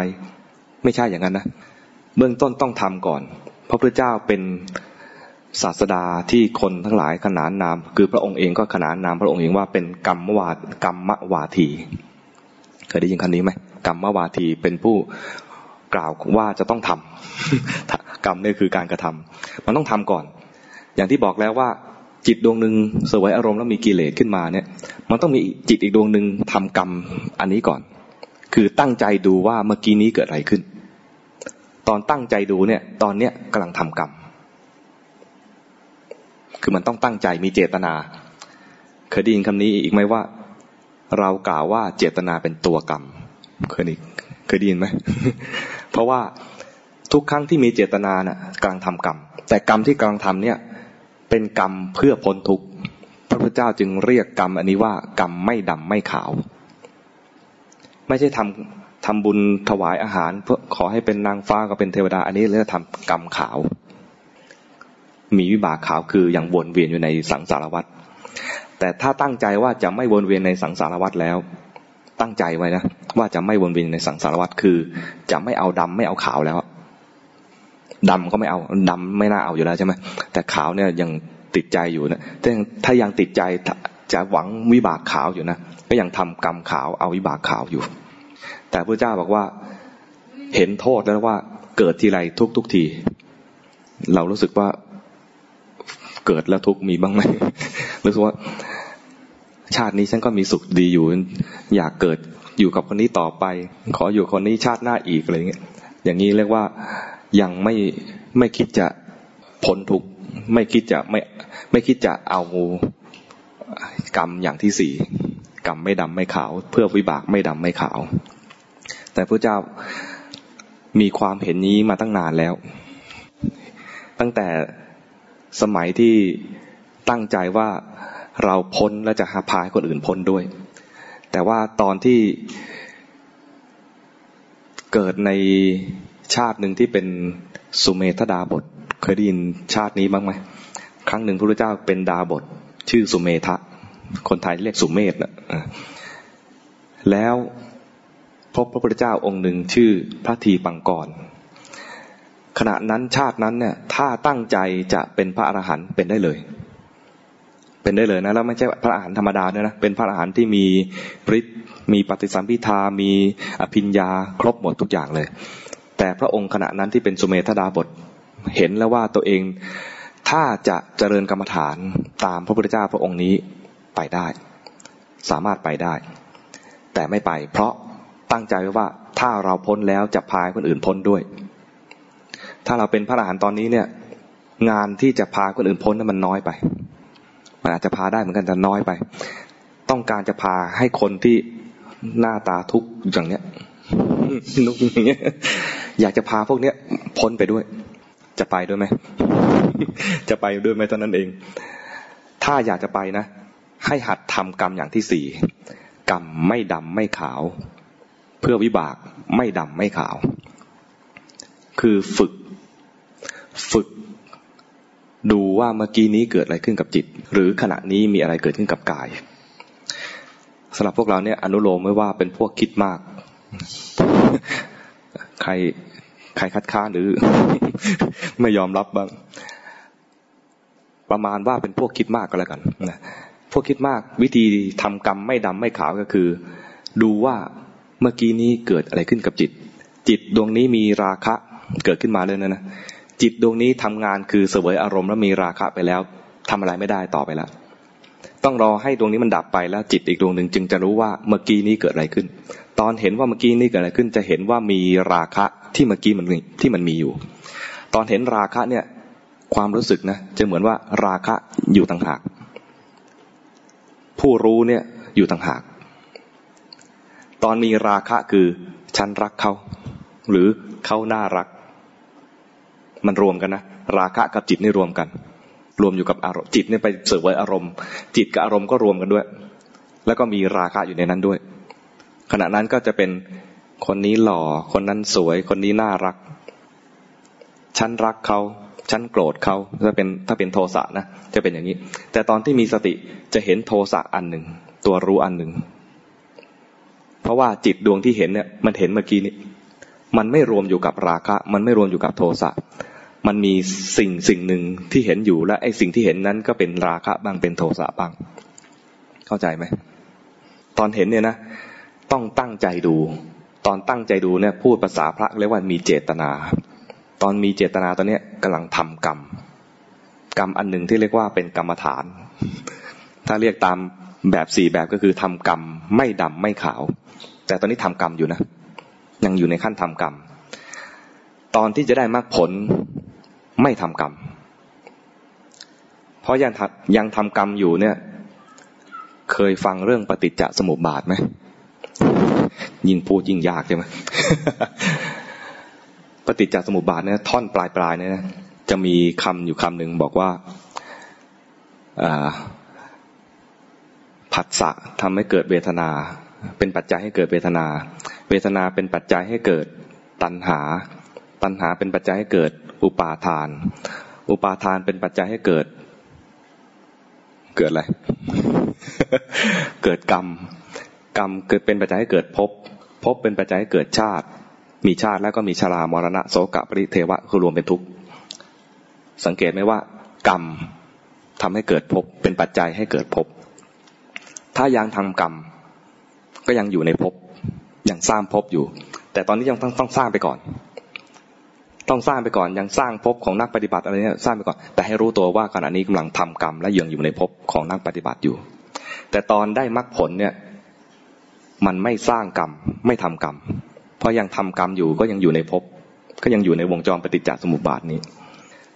แล้วจะเป็นไปได้ยังไงที่จะไม่ให้ไม่ให้เกิดเจตนาไม่ให้เกิดทำกรรม ก็คือจิตที่จำได้ จิตที่จำได้ว่าเมื่อกี้นี้เกิดอะไรขึ้นเนี่ย มันจำแล้วเนี่ยนะ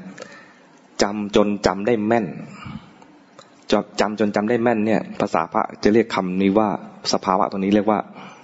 ทิระสัญญาเคยได้ยินไหมทิระสัญญาจำสภาวะกิเลสต่างๆ เนี่ยจำได้แม่น พอแม่นจริง ๆ ขึ้นมาแล้วเนี่ยนะจิตดวงนี้มีราคะปุ๊บจิตดวงใหม่มันแล้วมันก็ดับนะ ไม่ต้องบังคับมันดับมันก็ดับใช่ไหมจิตดวงใหม่ไม่ต้องตั้งใจเลย มันจำได้เองเลย จำได้จากการคุ้นเคยจากการฝึกดู แล้วก็จำได้ว่าสภาวะเมื่อกี้นี้คือกิเลสตัวนี้ คนมีราคะบ่อยสบายเลยก็ดูราคะไป แล้วจิตก็จะจำราคะได้ง่ายจำจนได้แม่น ถ้ามันมีราคะแล้วคอยดูอยู่เรื่อยๆ คนมีโทสะบ่อยๆ คนขี้โกรธสบายเลย ก็ดูโทสะ ให้มันมีโทสะไปก่อนแล้วก็ดูโทสะ มีโทสะขึ้นมาแล้วก็ดูโทสะ วิธีนี้เนะี่ย อาจจะดูไม่ค่อยเรียบร้อย อาจจะดูเหมือนขี้โกรธ อาจจะดูเหมือนขี้งกขี้งก เพราะว่ามีราคะมีโลภะขึ้นมาก็ไม่ได้ห้าม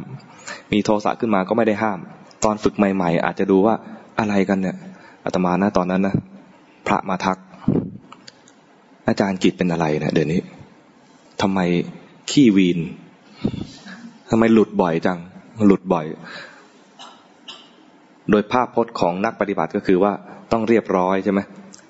ยิ่งเป็นพระนะ ต้องเรียบร้อย ห้ามโกรธ โกรธก็ให้โกรธในใจห้ามแสดงออกทางสีหน้าเป็นไปได้ยังไงใช่ไหมเป็นไปไม่ได้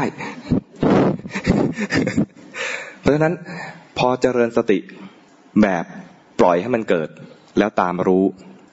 ภาพพจน์ที่ออกมาเนี่ยนะ จะเหมือนว่า ไอ้นี่ไม่ไม่ได้ปฏิบัติ ซึ่งดีมากเลยจะใช้กับโยม เป็นพระอาจจะดูเสียภาพพจน์บ้าง โยมเนี่ยนะ มีราคะถูกตำหนิไหมไม่ถูกใช่ไหมมีโทสะถูกตำหนิไหมไม่ถูกแต่พระเนี่ยมีราคะเนี่ยถูกตำหนิมากเลย มีโทสะก็ยิ่งเป็นพระสอนกรรมฐานนะมีโทสะโหเป็นไปได้ยังไง มันเสียภาพพจน์ใช่ไหมแต่จริงๆแล้วคือมีขึ้นมาแล้วตามรู้มีมาแล้วตามรู้ คนที่ฝึกใหม่ ๆ มันจะนานกว่าจะรู้ ไอ้ตอนนานกว่าจะรู้เนี่ย มันเลยดูเหมือนคนไม่ได้ภาวนาเข้าใจไหมแต่ถ้าคนภาวนาในสายตาของเรา ก็คือว่ามีอะไรกดเอาไว้ มีอะไรกดเอาไว้ อันนี้คือทำสมถะ ผลคนละแบบนะทำสมถะเนี่ยทำกรรมขาว มีวิบากขาว เข้าใจไหม แต่ถ้าทำแต่ทำแต่สมถะนะ ก็ยังวนเวียนอยู่ในสังสารวัฏ ถามว่าดีไหมก็ดีมีวิบากขาว ดีนะ แล้วควรทำไหมควรทำนะ ตั้งใจเจริญวิปัสสนา เดี๋ยวก็ต้องมาทำสมถะด้วยเหมือนกันนะไม่ใช่ว่าทำวิปัสสนาแล้วจะไม่ทำสมถะ สมถะก็ควรทำต้องทำด้วย เพราะว่าจะตั้งใจทำแต่วิปัสสนานะ พอหมดแรงแล้วก็คราวนี้เขาเรียกว่า เขื่อนแตก ก็ต้องมีสมถะไว้เป็นอาวุธด้วยแล้วต้องมีอาวุธสองมือ แต่คนตั้งใจทำสมถะอย่างเดียวเนี่ย จะเสียเปรียบเขาคือว่ามันได้แต่ทำความสงบ แล้วก็พอหมดแรงของสมถะนั้นฟุ้งใหม่ แล้วก็ไม่มีความตั้งใจจะดูในแง่ ถ้าถ้าไม่มีความตั้งใจที่จะดูในแง่ของไตรลักษณ์ขึ้นมาเลยนะจะไม่เกิดปัญญาเลย ปัญญาในแง่ของ พุทธศาสนาเนี่ยคือปัญญาที่เป็นวิปัสสนากรรมฐานเท่านั้น คือเห็นไตรลักษณ์เข้าใจว่าสิ่งใดเกิดสิ่งนั้นดับ อย่างเงี้ยคือเกิดปัญญา เข้าใจว่าสิ่งทั้งหลายเป็นทุกข์อย่างเงี้ยเกิดปัญญา ต้องเข้าใจเอานะ ไม่ใช่คิด ตรงเนี้ยจะย้อนไปถึงตอนตอนที่คุณตาตมาสอน คือนั่งไม่คิด ถ้าโมแต่คิดนะ ไม่ได้ แล้วช่วงที่เกิดปัญญาแต่ละขั้นแต่ละขั้นไม่คิด แต่ละขั้นแต่ละขั้นนี่ไม่ใช่หมายถึงว่าขั้นของการบรรลุมรรคผลนะขั้นของการเจริญวิปัสสนาก็ไม่คิด ตอนที่ดูมีกิเลสเกิดขึ้นมา ตอนที่มีกิเลสเนี่ย มันเป็นผลจากการคิด เช่น ถ้าเห็นคนนี้ แล้วเราจะมีราคะต้องคิดว่า โอ้เขาหล่อไอตอนหล่อเนี่ยก็เลือกดูเฉพาะส่วนที่หล่อด้วย ใช่ไหมเราไม่ได้ดูทั้งหมดนะไม่ใช่ว่า โอ้โหยอดเนี่ย ขี้หูเท่มากเลย ไม่ใช่อย่างนั้นใช่ไหมหรือว่าขนจมูกเขาเท่อะไรเงี้ยแล้วรักขนจมูกไม่ใช่ใช่ไหมเราเลือกดูเฉพาะส่วนที่หล่อเท่านั้น เราเลือกเอาคัดเลือกเอา ต้องมีความคิด พอคิดขึ้นมาแล้ว ผลจากการคิดในในหน้าสิ่งที่น่าพอใจก็คือเกิดราคะ แต่ถ้าคิดในสิ่งที่ไม่น่าพอใจก็จะเกิดโทสะ เป็นผลจากการคิด แต่ตอนที่มีสติเนี่ยไม่คิด คิดไม่ทัน แค่รู้อย่างเดียว ตอนที่เห็นว่ามีอะไรเกิดขึ้นเมื่อกี้นะนะแค่รู้อย่างเดียว จะคิดว่าเมื่อกี้นี้คืออะไรเป็นคำพูดออกมานะต้องรอให้จิตที่รู้เนี่ยดับก่อน จิตที่มันมีเร็วเกิดดับเร็วเนี่ยนะพอรู้ปุ๊บก็ดับปั๊บแล้วจิตดวงต่อๆมาจึงจะมาคอยอธิบายว่า เมื่อกี้เกิดอะไรขึ้น อ๋อ ราคะเกิดขึ้น ถ้าใครเคยฝึกแบบหนอก็จะกลาย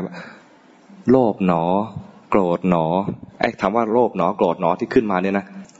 ไม่ใช่ขณะที่รู้ แต่เป็นขณะที่ต่อจากรู้ไป แล้วเกิดเป็นคำพูดว่า โลภหนอ โกรธหนอ ขณะที่รู้นะ่ะ พูดไม่ทัน แต่รู้เข้าใจไหมมันไปลงกับที่คุณตาตมาสอนไว้ว่า นั่งไม่คิด แต่ท่านน่าจะอธิบายสักนิดนึงว่าให้รู้ รู้เฉยๆ อย่าไปคิดท่านดูหน้าตมาตอนนั้น แล้วก็คงเห็นว่ายังสอนไม่ได้ ก็เลยพูดเป็นปริศนาเอาไว้ก่อน นั่งไม่คิด ไอ้ตอนไม่คิดนี่คือ รู้เฉยๆ ตอนรู้เฉยๆ ไม่ต้องไปห้ามด้วย ไม่ต้องไปห้ามอย่ามีกิเลส เพราะสิ่งที่พระพุทธเจ้าสอนให้ดูคือสอนให้ดูกิเลสทั้งนั้นเลย ราคะ โทสะ โมหะ ฟุ้งซ่านหดหูซึ่งเรามี แต่ตอนที่เราจะเกิดสติขึ้นมาเนี่ยไม่ใช่นึกว่าเมื่อเช้านี้ฉันมีอะไรเกิดขึ้นในใจ หรือว่าพรุ่งนี้จะมีอะไรเกิดขึ้นในใจไม่ใช่ ดูตอนนี้ขณะนี้เดี๋ยวนี้ ขณะนี้เดี๋ยวนี้คือเป็นของจริง และดูได้และเกิดสติได้จริง แต่ถ้านึกเอาว่าเมื่อกี้ว่าเมื่อเช้านี้ฉันมีราคะหรือมีโทสะหรือเจอรถติดแล้วมีโทสะอะไรเงี้ยนะต้องนึกเอา ถ้านึกถึงโทสะที่เกิดขึ้นเมื่อเช้านี้ และตอนนี้เกิดโทสะรู้ทันโทสะตอนนี้ใช้ได้ ถ้านึกว่าเย็นนี้ฉันจะไปนู่นแล้วจะเกิดอะไรขึ้นเกิดความกังวล ตอนกังวลเนี่ยนึกถึงอนาคตกังวล พอนึกถึงอนาคตแล้วเกิดความกังวลกังวลขณะนี้เกิดขึ้นจริง ๆ รู้ทันว่าขณะนี้มีความกังวลใช้ได้ ไม่ได้ห้ามไม่ให้นึกถึงอดีต ไม่ให้หน้าห้ามไม่ห้ามนึกถึงอนาคต ไม่ได้ห้ามคุยกัน ไม่ได้ห้ามจิตส่งออก แต่ทุกครั้งที่จิตส่งออก ขณะนั้นไม่ใช่มีสติ ขณะทุกครั้งที่ไปอนาในอดีต ขณะนั้นไม่ใช่มีสติ ทุกครั้งที่ไปอนาคต ขณะนั้นไม่มีสติ ตอนที่มีสติคือรู้ทันปัจจุบันขณะนี้เวลานี้ว่าเกิดอะไรขึ้นกับจิต แต่เป็นขณะนี้เวลานี้แบบดีเลย์นิดหนึ่ง คือมันต้องมีอะไรเกิดขึ้นก่อนแล้วตามรู้ ไม่ค่อยไปดัก ไม่ใช่ว่าไปดักดูว่าจะเกิดอะไรขึ้นนะ ไปดักดูก็ไม่ได้ ไปดักดูก็ต้องไม่มีอะไรเกิด เหมือนคอยคุมเด็ก แต่ที่นี่เด็กที่นี่ไม่ยอมให้คุมนะ เด็กที่นี่ฝึกมาดีมีอิสระ มีคุณภาพจิตดีมาก อย่างเงี้ย เด็กอย่างเงี้ยนะ เป็นตัวอย่างที่ดีที่จะให้เห็นถึงธรรมชาติของจิต เวลาเราตั้งใจจะประพฤติปฏิบัติเนี่ยนะ ให้จิตเป็นธรรมชาติแบบนี้ จิตเด็กเนี่ยมีข้อดีคือเป็นธรรมชาติแท้ๆไม่เก๊กเก๊กมาเริ่มเก๊กมา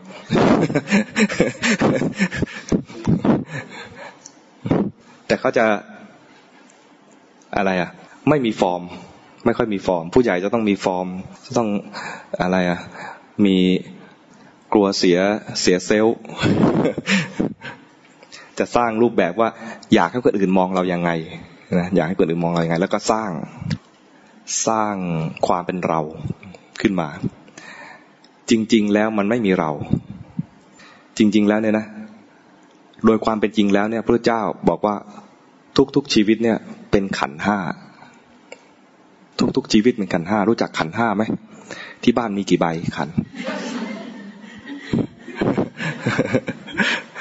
ขันห้าเนี่ยไม่ใช่ขันขอไข่แม่อากาศนอนหนูนะมันสะกดว่าขอไข่แม่นากาศนอนหนู มีทอทงกรันด้วย แปลว่ากอง ชีวิตเนี่ยมีห้ากองรวมกัน รวมกันอยู่ กองแรกเป็นกองรูป อีกสี่กองเป็นกองนาม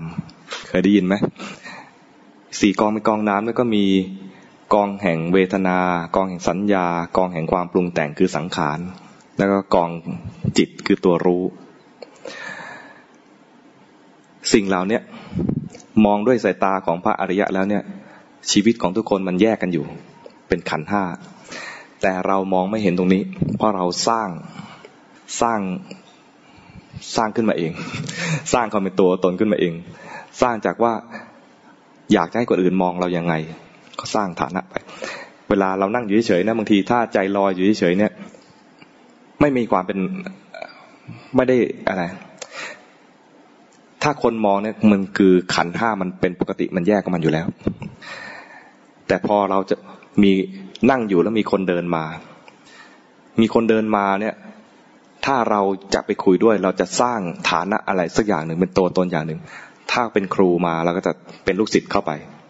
ถ้าเป็นสามีมาเราจะเป็นภรรยาเข้าไป ถ้าเป็นกิ๊กมา มีไหมเราจะสร้างอะไรไปไปปะทะกับสิ่งเหล่านั้น คนปาดหน้ามาแล้วก็จะเป็นคนเอาเรื่องเข้าไป เราจะสร้างอะไรไปสักอย่างหนึ่ง ตรงที่สร้างเนี่ย เรียกว่ารวบเอาสิ่งที่มีอยู่ห้าอย่างเนี่ย รวบเป็นหนึ่งคือกูโลกเป็นกูที่มันเป็นอะไรสักอย่างหนึ่งไปประจนกับโลกอันนี้ เป็นกูไปกินข้าว เป็นกูไปดื่มน้ำกูไปสั่งกาแฟ ดูดมา ไม่ใช่อย่างที่กูสั่ง กูสั่งให้หวานน้อยอะไรเงี้ย มันจะมีสร้างตัวตนขึ้นมา มันเป็นเรื่องที่น่าสงสารว่าเราเข้าใจผิดกัน แต่เราไม่เห็นว่ามันแยกมาอย่างนี้ ทั้งทั้งที่มันแยกกันอยู่นะ ที่เราฝึกที่พระทั้งหลายบอกที่อาตมาบอกเนี่ย ฝึกให้มาดูเนี่ย ฝึกให้มาดูเห็นของจริงว่าจริง ๆ แล้วชีวิตเนี่ยมันมีแค่ห้าส่วนรวมกัน เรามองด้วยความเข้าใจผิดไปเอง จึงมองว่าเป็นเรา มองว่านี่เป็นลูกเรา มองนี่ว่าเป็นสามีเรา มองมาในนี้ก็กลายเป็นเราขึ้นมา เจริญสติเพื่อเห็นความจริงว่าไม่มีเรา ตอนที่เห็นราคะ ราคะไม่ใช่เราเลย ตอนที่เห็นนะ ตัวที่ดูอยู่เนี่ยก็ไม่ใช่เรา แต่แรกๆเนี่ยอาจจะเห็นตัวที่ดูอยู่นี่เป็นเราอยู่ เห็นราคะไม่ใช่เราแน่นอน เป็นสิ่งสิ่งหนึ่งที่อยู่ออกจากแยกออกมา ตอนเห็นโทสะโทสะก็เป็นสิ่งที่ถูกดูอยู่ ตัวที่ดูเนี่ยอาจจะนึกว่าเราแรกๆนะแรกๆก็จะเห็นว่าตัวดูเนี่ยอาจจะเป็นเราอยู่ แต่โทสะไม่ใช่เราแน่ๆฟุ้งซ่านเห็นความฟุ้งซ่านเมื่อกี้นี้ ความฟุ้งซ่านก็ไม่ใช่เรา แต่ตัวที่ดูอยู่เนี่ยยัง เข้าใจผิดว่าเป็นเราอยู่ ดูไปเรื่อยๆนะดูไปบ่อย ๆ เข้า เอ๊ะไอเรานี่ก็ดับ ทุกครั้งที่ฟุ้งไปมีราคะไปเนี่ย เหมือนกูกำลังทำอะไรอยู่ ฉันกำลังทำอะไรทำอะไรอยู่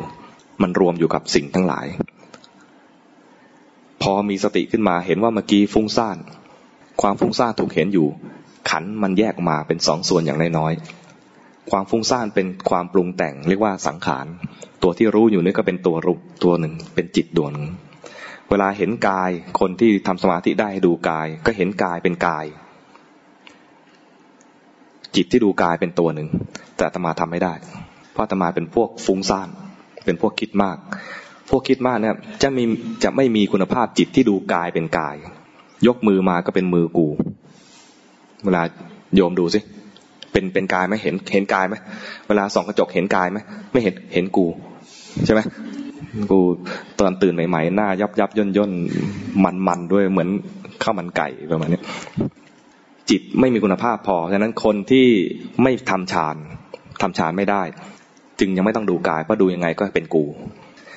สิ่งที่คนที่ฟุ้งซ่านทำฌานไม่ได้ ให้มาดูจิตเพราะทันทีที่ดูจิตจะเห็นกิเลสเป็นอันหนึ่ง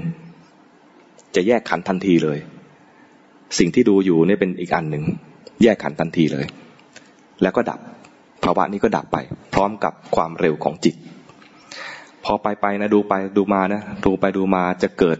ความเข้าใจบ่อยๆ เห็นสภาวะบ่อยๆ เห็นราคะบ้างเห็นโทสะบ้างเห็นโมหะบ้างนะทุกครั้งที่เห็นมันดับเนี่ยนะตัวร่วมของมันคือตัวรู้ ราคะเกิดขึ้นมามีตัวรู้ โทสะเกิดขึ้นมามีตัวรู้ ตัวร่วมคือตัวรู้ก็ดับด้วย ทีแรกเรานึกว่าตัวรู้เนี่ยเป็นตัวเที่ยง ดูไปดูมาตัวรู้ก็ดับด้วย ตัวรู้ก็ไม่เที่ยง แต่กว่าจะถึงจุดนี้นะ ก็คือต้องฝึกดูสภาวะปัจจุบันไปเรื่อยๆ แล้วมันจะมีภาวะอันหนึ่งที่อย่างเนี้ย เห็นว่า เอ๊ะ ตัวรู้ก็ดับ ไอ้ที่ว่าเป็นเราก็ดับด้วย เขาเคยเข้าใจว่าไอ้ตัวรู้อยู่เนี่ยเป็นเรานะมันดับได้ด้วยฮะ ตรงนี้นะ เป็นขั้นตอนที่ทำ กรรมไม่ดำไม่ขาวจะตั้งใจให้มันรู้อย่างนี้เลยได้ไหมไม่ได้ ต้องฝึกให้มันได้พอดีพอดีฝึกจนลืมเจตนา ลืมที่จะเจตนา แล้วพอมันพอแล้วเนี่ยนะแม้ไม่เจตนามันก็จะเห็นอย่างนี้ แต่ยังเจตนาอยู่นะมันก็ยังทำกรรมไปเรื่อยๆทำกรรมไม่ดำไม่ขาวนี่แหละ ถามว่าเท่าไหร่จะพอบอกไม่ได้ เท่าไหร่จึงจะเรียกว่า ขณะนั้นไม่เจตนาแล้วบอกไม่ได้ทำไปทำจนกว่าจะถึงขั้นที่เรียกว่าทิระสัญญา จนสัญญามันจำได้แม่น จนไม่ต้องตั้งใจจะดูก็ดูได้ จนไม่ต้องตั้งใจจะมองว่าราคาเป็นยังไง ราคามันเกิดขึ้นมาแล้ว มันเกิดความเคยชินที่จะดู หรือมีทิระสัญญาที่จะดูตรงนั้น มันจำได้เองจำได้โดยที่ไม่ต้องตั้งใจจะดู เห็นเองมีสติขึ้นมาเอง อย่างเนี้ย ตรงนั้นไม่ทำกรรม ไม่ทำกรรมก็เป็นภาวะที่เหมาะควรที่เหมาะควร เพราะโลกุตระมักมักเนี่ยคือเป็นขั้นที่เรียกว่าถึงขั้นโลกุตระคือพ้นโลก ถ้ายังมีเจตนาอยู่ บอกแล้วว่ายังอยู่ในภพเจตนาเป็นตัวกรรมกรรมก็อยู่ในภพเป็นเหตุให้เกิดภพไม่มีเจตนาจึงจะพ้นโลกพ้นภพ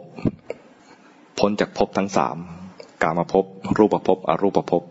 ถ้ายังทำกรรมอยู่ก็ยังอยู่ในภพทั้งสามนี้คือการมาภพรูปภพอรูปภพแต่แต่ต้องเริ่มจากฝึกนะ เริ่มจากฝึกดูดูว่าเกิดอะไรขึ้นกับใจขณะนี้เดี๋ยวนี้ มีราคะก็ได้ ไม่ต้องห้าม มีโทสะก็ได้ไม่ต้องห้าม ขอให้รู้หน่อยถึงมีโมหะคือเพลินไปก็ได้ ไม่ต้องห้าม โมหะจะดูยากสักนิดหนึ่งวิธีจะให้ มีสติได้ง่าย ขั้นแรก นี่เข้าถึงขั้นลงมือทำแล้วนะตอนลงมือทำที่จะเอาไปลงมือทำเนี่ย ขั้นแรกเลยคือ หาที่อยู่ของจิตก่อน หาที่อยู่ของจิตก็คือว่า เราจะคุ้นเคยกับที่ครูบาอาจารย์จะให้ดูลมหายใจ หรือให้พุทโธอยู่ในใจ อันนี้เป็นให้ใจมีที่อยู่ทำไมต้องมีที่อยู่ เพื่อจะได้มีที่สังเกตได้ว่ามันหนีไปางคนให้ดูลมหายใจที่จมูก ดูอยู่ที่นี่นะ ไม่นานเลยสำหรับคนแบบเราเนี่ย เดี๋ยวมันก็หนี ดูลมหายใจเข้าพุทหายใจออกโทไม่ถึงห้าครั้งหรอก หนี หนีแวบหนึ่งก็รีบดู ให้รู้ทันว่ามันหนีไป อาการหนีไปคือมันเผลอ หน้าที่ขณะนั้นเราคือให้ใจอยู่กับลมหายใจ แต่มันไม่ยอมอยู่แสดงว่ามันเผลอ ถ้ายังอยู่กับลมหายใจได้ขณะนั้นกำลังทำสมถะ เผลอไปคือไม่ทำสมถะ รู้ว่าเผลอทำวิปัสสนาเข้าใจไหมสวดมนต์ก็ได้อรหังสัมมาสัมพุทโธพระกวา หรืออิติปิโสพระกวาอรหังสัมมา ตอนสวดมนต์อยู่ ถ้าจิตอยู่กับบทสวดมนต์ขณะนั้นกำลังทำสมถะสรรเสริญพุทธคุณ จิตเผลอไปเป็นไปได้ไหมเคยสวดมนต์ไหมเผลอบ้างไหม เผลออาตมายังเผลอเลยเผลอเผลอไป คิดไปนู่นคิดไปนี่คิดเลื่อยเปื่อย คิดได้ทุกเรื่อง คิดได้ทุกอย่างไม่ห้าม มันเผลอไปตอนเผลอไม่ได้เรื่องเลย สมถะไม่ได้ทำวิปัสสนาก็ไม่ได้ทแต่พอรู้ว่าเผลอเมื่อกี้นี้ ขณะนั้นกำลังเจริญสติในเส้นทางของวิปัสสนากรรมฐานเข้าใจไหมดังนั้นเบื้องต้นให้มีที่อยู่ก่อนนะ มีที่อยู่ก่อน แล้วไม่ขังจิต ไม่บีบบังคับจิต เผลอก็ช่างมัน แต่ให้รู้ทัน เผลอก็ช่างมันให้รู้ทัน ตอนที่ไม่เผลอก็ดีได้ทำสมถะ เผลอก็ดีได้เจริญวิปัสสนาเข้าใจไหมแต่ต้องให้รู้ ไม่งั้นแล้ว เราจะทำแต่อย่างที่เคยทำก็คือ ส่วนใหญ่ เหมือนอาตมาเคยทำเผลอไป เฮ้อทำไมต้องเผลอรีบดึงกลับมา เป็นอย่างนั้นไหม ไม่ดีเลย จิตเราเมื่อกี้นี้เผลอไปรีบดึงกลับมา เข้าใจว่าต้องอยู่ตรงนี้ตลอดจึงจะดี มันก็ดีแค่สมถะ ดีเหมือนกัน แต่ดีแค่สมถะ มันเป้าหมายของเราไม่ได้ทำแค่นี้ เป้าหมายของเราต้องอย่างที่บอกแล้วว่า ต้องเจริญรอยตามพระพุทธบาทพระพุทธเจ้าไปถึงความพ้นทุกข์แล้ว เราต้องไปถึงความพ้นทุกข์ด้วย ตามที่พระองค์ตั้งใจที่สร้างบารมีมาเพื่อช่วยชาวโลกให้พ้นทุกข์ เพราะนั้นเราต้องไปสู่เส้นทางพ้นทุกข์เส้นทางพ้นทุกข์ไม่ใช่ว่าเผลอไปแล้วก็รีบจับเผลอไปแล้วก็รีบจับดึงกลับมาเงี้ยมันอยู่ในเส้นแค่สมถะเผลอไปช่างมัน ช่างมันคือตามรู้ ตามรู้เฉยๆตามรู้เนี่ย ถ้าเข้าใจผิดอาการก็คือว่า ไอ้เผลอไปไม่ดี รีบดึงกลับมาจึงจะดีสวดมนต์นะนี่เหมือนกันกับที่ดูลมหายใจพุทโธอะไรเหมือนกันหมด เผลอไปถ้าตั้งใจไม่ถูกตั้งใจไม่ดี จะเข้าใจว่าไอ้ที่เผลอไปไม่ดี แล้วรีบดึงกลับมา แล้วเข้าใจว่าดึงกลับมาถ้าอยู่ตรงนี้ได้จึงจะดี แต่ถ้าเข้าใจถูกอยู่ในเส้นทางวิปัสสนานะไอ้ที่อยู่ตรงเนี้ยเป็นแค่ที่อยู่ พุทโธหรือสัมมาระหัง หรือลมหายใจตรงเนี้ย เป็นแค่ที่อยู่ หรือกำลังยกมือสร้างจังหวะสิบสี่จังหวะเป็นแค่ที่อยู่ เผลอได้ไหมได้ แต่เผลอไปให้รู้ทันว่าเผลอ ตอนเผลอถามว่าดีไหมจริง ๆ ก็ไม่ดีหรอก แต่ตัวเผลอนะ่ะเป็นอุปกรณ์อีกอันหนึ่งที่เราจะมาเจริญสติได้ คือรู้ทันความเผลอคือรู้ทันโมหะที่เกิดขึ้นในใจ เผลอไปแบบมีราคะด้วยได้ไหมได้รีบตอบเองเลย ได้ เพราะว่าราคะก็เป็นอุปกรณ์อันหนึ่งที่พระเจ้าให้ดู จิตมีราคะก็ให้รู้ว่าจิตมีราคะเผลอไปมีโทสะได้ไหม ได้ ตอบเองเลยไม่ต้องรอให้โยมตอบ เพราะว่าพระพุทธเจ้าบอกว่าตรัสไว้ว่า จิตมีโทสะก็รู้ทันว่าจิตมีโทสะเข้าใจไหมฟุ้งซ่านก็อยู่เหมือนกัน อยู่ในหมวดของจิตตานุปัสสนา สิ่งที่เราว่าไม่ดีแล้วพยายามไม่ให้เกิดเนี่ย พระเจ้าแค่ให้รู้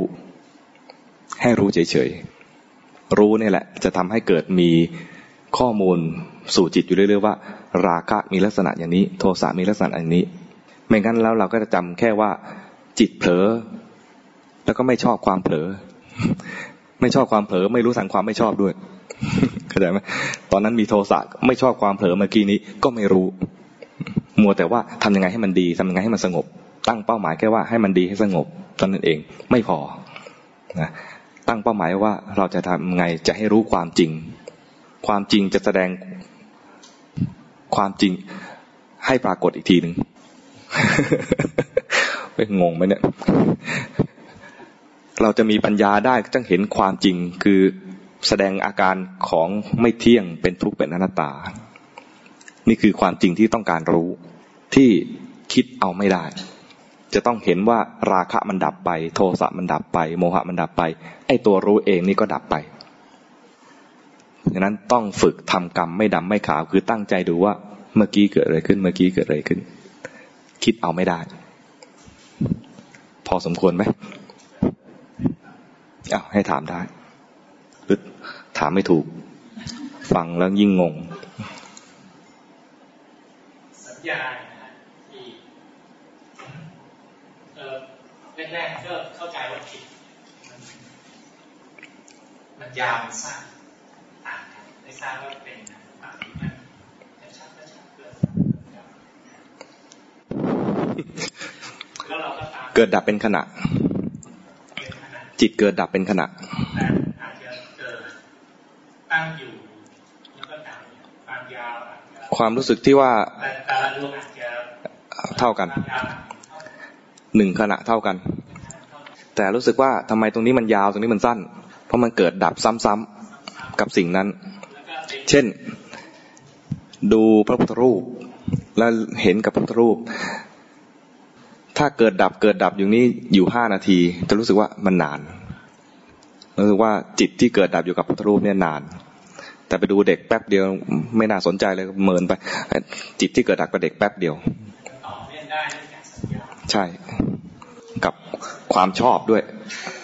ความติดใจในในใจของเราด้วย สัญญาที่มันติดอยู่กับจิตหรือไปเป็นขันหนึ่ง เป็นคุณภาพของจิต ไม่ใช่ตัวจิตแท้ แต่เป็นคุณภาพของจิต เป็นอาการของจิต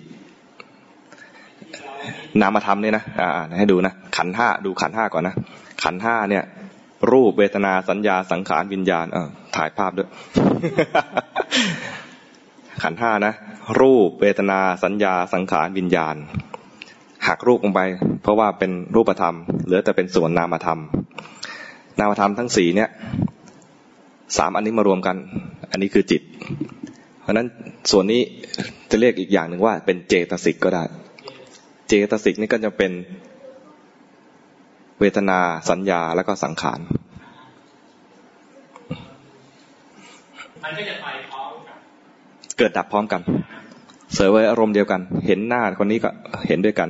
ได้ยินเห็นหน้าคนนี้เห็นหน้าด้วยกัน เกิดดับพร้อมกัน นิ้วเนี่ยใช้แสดงขันห้าได้ดีมากเลย เพราะมีห้านิ้วใช่ไหมแล้วสี่นิ้วเนี่ยเล่นได้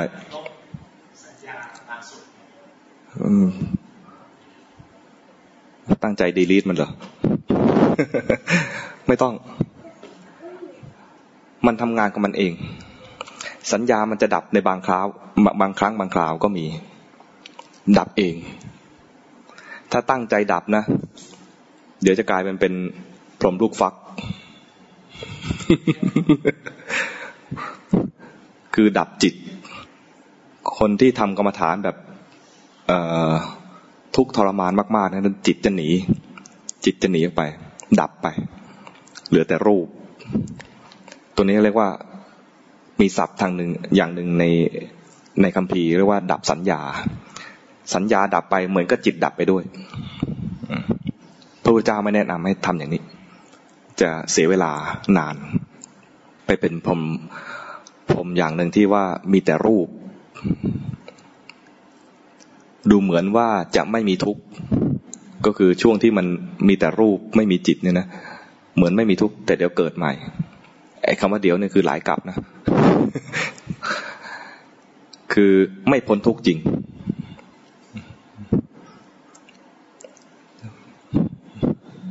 เพราะดูเหมือนสั ญญาจะเป็นสาเหตุอ๋อแต่วิธีไม่ใช่ไปดับสัญญา วิธีคือต้องสร้างสัญญาตัวใหม่จำว่ากิเลสมันเป็นยังไงเข้าใจไหมไม่ใช่จำว่า ไอ้นั่นไม่ดีหนังนี่ไม่ดี อืมมีแต่รูปที่มีจิตเป็นไปได้เอาเอ มีแต่รูปไม่มีจิตเป็นไปได้เลยเป็นการทำฌานอันหนึ่งมีไม่มีจิตนะจิตดับไปชั่วชั่วคราว จิตดับไปด้วยกำลังของฌานฌานตัวหนึ่ง มีสัตว์ มีสัตว์หลายประเภทนะ ในในภพทั้งหลายเนี่ยนะ เราเห็นก็จะมีประเภทเป็นมีขันธ์ห้า มีขันสี่ก็มี ขันสี่คือมีแต่นามไม่มีรูป มีขันหนึ่งก็คือมีแต่รูปไม่มีนาม แต่เดี๋ยวก็มาเข้าใจไหมมันอยู่ด้วยกำลังฌานไม่พ้นทุกจริง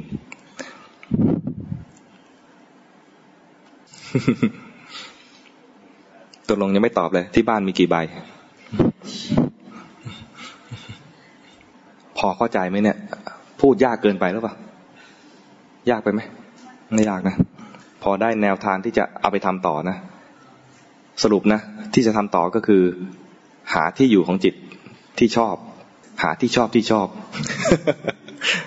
ใครเคยทำดูลมหายใจ ดูลมหายใจ ใครเคยสร้างจังหวะสิบสี่จังหวะสร้างไป แต่ไม่ใช่สร้างจังหวะ เพื่อให้อยู่กับจังหวะ จุดมุ่งหมายเพื่อไม่ใช่เพื่อที่จะทำจังหวะให้ครบและสวยงาม ไม่ใช่อย่างนั้น แต่เผลอไปไหมเผลอเผลอให้รู้ทัน สร้างไปแล้ว เอ๊ะงงแล้วต่อไปท่าไหนต่อ รู้ทันความความกังวล รู้ทันรู้ทันความฟุ้งซ่านที่เกิดขึ้นกับใจ ตัวนี้เป็นแค่ที่อยู่ ที่อยู่หมายถึง จะอยู่ก็ได้จะไปก็ได้ ไม่ใช่คุกเข้าใจไหมเป็นแค่ที่อยู่เพราะนั้นมันจะ อยู่บ้างไปบ้างก็ให้รู้ทันที่มันหนีไป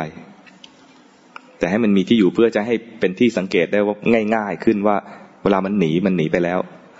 ตอนหนีมันแสดงหลักฐานให้เห็นชัดๆเลยว่า มันไม่อยู่ในที่อยู่ แต่ถ้าไม่มีที่อยู่นะก็คิดเลื่อยเปื่อยไป ก็ไม่รู้เลยว่ามันกำลังฟุ้งซ่าน เพราะมันไม่มีที่จุดเปรียบเทียบ เหมือนจะดูว่าเมฆมันลอยอยู่แล้วมันเคลื่อนไหวด้วยเนี่ย ก็ต้องหาอะไรนิ่งๆเป็นตัวเทียบ ใช่ไหมอันนี้ก็เหมือนกับมีอะไรที่อยู่อะไรนิ่งๆเป็นตัวเทียบ แต่ไม่ใช่เพื่อนิ่ง ไม่ใช่เพื่อนิ่ง แต่เพื่อให้รู้ว่ามันมีการเคลื่อนไหว ตัวหนึ่งที่ดีมากเลยถ้าทำได้นะ คือเห็นมันมันเคลื่อน เห็นมันเคลื่อนด้วย ไม่ใช่เห็นแค่เผลอ เห็นมันเคลื่อนด้วย ตอนเผลอและเห็นความเผลอ ตอนนั้นได้สติ ตอนเผลอเห็นความเผลอได้สติ เผลอไปมีราคะ เห็นราคะ ตอนนั้นได้สติ เผลอไปมีโทสะเห็นโทสะได้สติ แต่ถ้าเห็นมันเคลื่อนด้วยนะ เห็นมันมีการเคลื่อน ตอนนี้มันแสดงสภาวะอันหนึ่ง คือไม่ตั้งมั่น ถ้ามันตั้งมั่นจะไม่เคลื่อน ถ้ามันเคลื่อนแสดงว่าไม่ตั้งมั่น ถ้าเห็นความเคลื่อนไป เห็นความไม่ตั้งมั่น ตอนนั้นตั้งมั่นพอดี เหมือนกับตอนเผลอแสดงว่าไม่มีสติ เห็นความเผลอมีสติพอดี สติแปลว่ารู้ตัวไม่เผลอ เห็นความเผลอมีสติพอดี ตั้งมั่นคือสมาธิ สมาธิแปลว่า ความตั้งมั่น ไม่ได้แปลว่าสงบนะ สมาธิแปลว่าจิตตั้งมั่น จิตตั้งมั่น ไม่ไม่ไม่ส่งออก ไม่เคลื่อน ตอนที่มันเคลื่อน แสดงความไม่ตั้งมั่น ตอนเห็นมันเคลื่อน เราเห็นจิตพอดี ขณะที่เห็นนั้นตั้งมั่นพอดี นี่นะเป็นวิธีสำหรับคนที่ทำฌานไม่ได้ แล้วจะให้ได้สมาธิทีละแวบทีละแวบ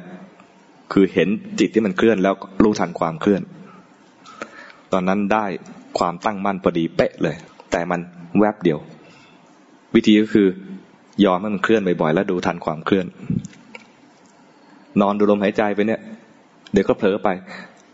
เห็นจิตลอยได้ด้วย จิตมันเคลื่อนนะและลอยแต่ละครั้งนะลอยไปขวาบ้างลอยไปซ้ายบ้างลองไปดูนะนอนเนี่ยนอนดูลมหายใจ มีลมหายใจเป็นที่อยู่นะเดี๋ยวเดี๋ยวเผลอไป เผลอไปซ้ายบ้างเผลอไปขวาบ้างบางทีก็วืดวืดอยู่ข้างในอะไรเงี้ยลองไปดู เห็นมันเคลื่อน ไม่ห้าม ไม่เป็นเรื่องเสียหาย เพราะมันเคลื่อนอยู่แล้ว แต่รู้ทันความเคลื่อนใช้ได้เลยดีมาก ได้สองตัวอย่างน้อยๆ ได้สติคือเห็นสภาวะอันหนึ่ง ได้สมาธิคือเห็นความเคลื่อนมันแล้วมันไม่เคลื่อน แล้วถ้ารู้ไปบ่อยๆจนเข้าใจว่าไอ้ที่มันเคลื่อนมันเคลื่อนเอง ตอนนี้ได้ปัญญาด้วย ไม่ได้อยากเคลื่อนเลย ตั้งใจให้มันอยู่ตรงนี้ให้มันอยู่ตรงนี้นาน ดูลมหายใจนานๆ ไม่อยากจะเคลื่อนเลยด้วยซ้ำไป มันเคลื่อนเคลื่อนเอง ไปเองเนี่ยนะ ถ้าเข้าใจว่ามันไปเองได้ปัญญาอีกตัวหนึ่งเมื่อทำทำงานเองคือเห็นอนัตตาทำสมาธิอยู่ลูกทำอะไรมาลูกก๊อกแก๊ก ถ้าเป็นเมื่อก่อนก็ลำลำคาญลูก เกิดโทสะแต่โทสะก็ไม่รู้รู้แต่ว่าลูกมันมากวนใจเรา ถ้าตอนนี้ไม่ได้เกิดสติไม่ได้เกิดอะไรเลย แถมเกิดอกุศลทำกรรมดำอยู่ แต่ถ้าลูกกวนแล้วก็ทางแก๊กมา เกิดโทสะรู้ทันโทสะตอนนั้นกำลังเจริญสติ รู้ทันกิเลสที่เกิดขึ้นในใจเพราะนั้นกำลังทำกรรมไม่ดำไม่ขาว เพื่อผลคือไม่ดำไม่ขาว ตัวหนึ่งคือเจริญสติ ในเส้นทางที่ไม่ดำไม่ขาว ถ้าเห็นว่าขณะที่กำลังนั่งสมาธิอยู่เนี่ยนะมีเสียงแก๊ก แล้วจิตมันไหลไปหาเสียง เห็นจิตที่ไหลไปหาเสียงได้สองตัว เห็นที่มันเผลอไป เห็นที่มันไหลไป เห็นที่มันเผลอไปเนี่ยได้สติ เห็นที่มันไหลไปได้สมาธิ แล้วก็ไม่ได้ตั้งใจให้มันไหลเลยมันไหลไปเอง ถ้าเห็นตัวนี้นะได้อีกตัวนึงคือปัญญา แต่ไม่สนับสนุนให้ลูกไปกวนแม่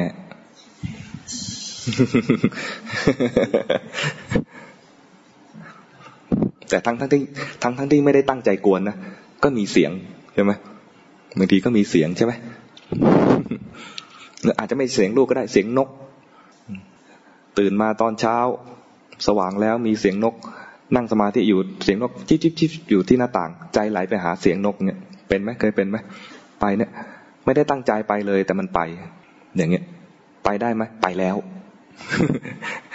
ห้ามไม่ได้แล้วมันไปแล้ว สิ่งที่เราทำได้คือตามรู้ รู้ว่าเมื่อกี้มัน เมื่อกี้เลยนะ ต้องเอาเดี๋ยวนั้นนะมีอยู่คำหนึ่ง ท่านใช้คำว่า จุดเกิดเหตุ ณ จุดเกิดเหตุ ถ้ามาพูดตอนนี้ว่าเมื่อเช้านี้ทำอย่างนั้นนะอย่างนี้ไม่ได้ละ ต้องนึกเอาถ้านึกเอาเนี่ย ไม่ใช่การทำกรรมฐานแบบเจริญสติอย่างนี้อย่างเราจะมาประยุกต์ใช้กับชีวิตประจำวันไม่ได้ประโยชน์อืมเช่นไม่เอาเปิดโยชน์เยอะๆประโยชน์บ้าง ร้อนรู้สึกเจ็บที่มือเป็นประธานจิตอย่างแล้วก็ไปสร้างอุปทานเช่นพิธาอันนี้หนีหนีอะอืมอืม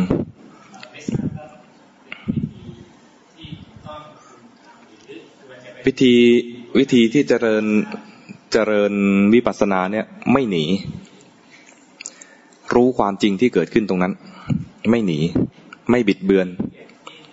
อ๋อ มีข้อดีของนักวิปัสสนาอย่างหนึ่งคือ ไม่ต้องทนก็ได้ เจ็บรู้ว่าเจ็บ ทนอีกนิดนึง แล้วเห็นความกระวนกระวาย รู้ทันความกระวนกระวาย แล้วจะต้องทนต่อไปไหม ไม่ต้องทนก็ได้ เปลี่ยนอิริยาบถให้เวทนามันเปลี่ยนไปก็ได้ เพราะเราไม่ได้เจริญวิปัสสนาในขั้นดูเวทนา เราดูจิต ถ้าดูเวทนานะอย่าเพิ่งเปลี่ยน ดูจนกว่าเวทนาจะดับ ให้เวทนาแสดงความจริงว่า เวทนาก็มีระดับของมัน มีระดับสูงระดับต่ำเคยเข้าโรงพยาบาลไหมนางพยาบาลจะถาม เจ็บระดับไหน ระดับไหนวะไม่มีระดับด้วยเหรอเคยไหมใครเป็นพยาบาลบ้างไม่รู้เอาอะไรมาวัดนะเจ็บสิบหรือเจ็บเจ็ด อะไรมาจับไม่รู้จะให้คะแนนความเจ็บขนาดไหนฮะให้รู้ความจริง ถ้าหนีแล้วไม่เห็นความจริง ใช่ไหมให้รู้ความจริงว่ามีเวทนาอยู่ นั่งอยู่สักพักหนึ่งมีความกังวลกวาย รู้ทางความกังวลกวาย ถามว่าเปลี่ยนอิริยาบถได้ไหมเปลี่ยนได้ และอิริยาบถที่เปลี่ยนไปก็ทำให้เวทนาเปลี่ยนไป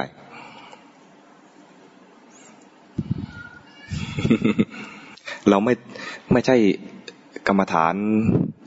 แบบดูเวทนา ถ้าดูเวทนาอย่าเพิ่งเปลี่ยน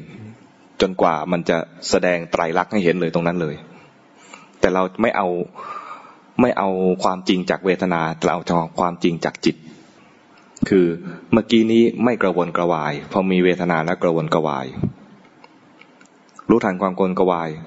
ดับไหมยังไม่ดับเท่าไหร่เราเพราะเวทนามันยังอยู่ เปลี่ยนอิริยาบถปุ๊บความกวนกวายดับ รู้ทันความกระวนกระวาย ที่มันที่เกิดขึ้นกับใจ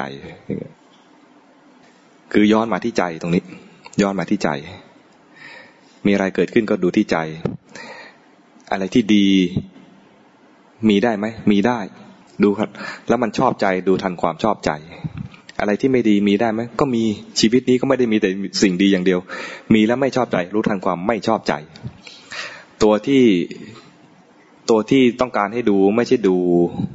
ไม่ใช่ดูเรื่องราว ไม่ใช่ดูเนื้อหา แต่ดูอาการที่ปรากฏขึ้นกับจิต ชอบใจไม่ชอบใจ มีรักมีชัง แต่เรื่องราวเนี่ยหลากหลาย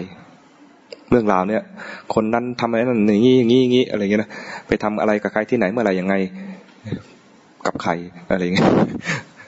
มันเรื่องราวมันเยอะ เรื่องราวเนี่ยไม่จำกัด ไม่ได้สนใจว่าเรื่องราวอะไร แต่มันรับรู้อยู่แล้ว แต่สิ่งที่เราจะเพิ่มทำเพิ่มก็คือ มาดูว่ามีปฏิกิริยาอะไรกับจิต ชอบใจไม่ชอบใจ มีโกรธ มีเกลียดมีรักมีชังอะไรอยู่ในใจ ตัวนี้คือความจริงที่ต้องการให้ดู มันก็เรื่องเดียวกับที่ทำกรรมฐานแล้วเกิดนิมิต นิมิตก็ไม่จะเป็นเรื่องที่จะไปใส่ใจว่ามันคืออะไร เห็นนิมิตแล้วชอบใจหรือไม่ชอบใจ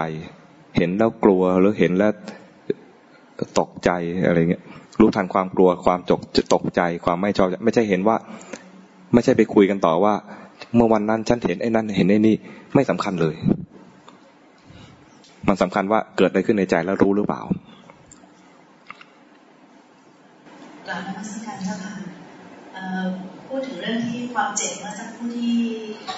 คุณยุ่งใช้ถามโดยตัวของโยมเองเนี่ยโยมมีปฏิบัติในทางสายเวทนามาบ้าง ด้วยประสบการณ์ คือถ้าเกิดว่าเราเวลาที่ร่างกายเราเจ็บ แต่ว่าถ้าใจเราไม่ได้เป็นทุกข์กับความเจ็บตรงนั้น เราออกมายืนห่างจากความเจ็บตรงนั้น ความเจ็บมันจะหายไปประมาณครึ่งหนึ่งได้เลย แล้วก็โยมจะใช้วิธีนี้ในการ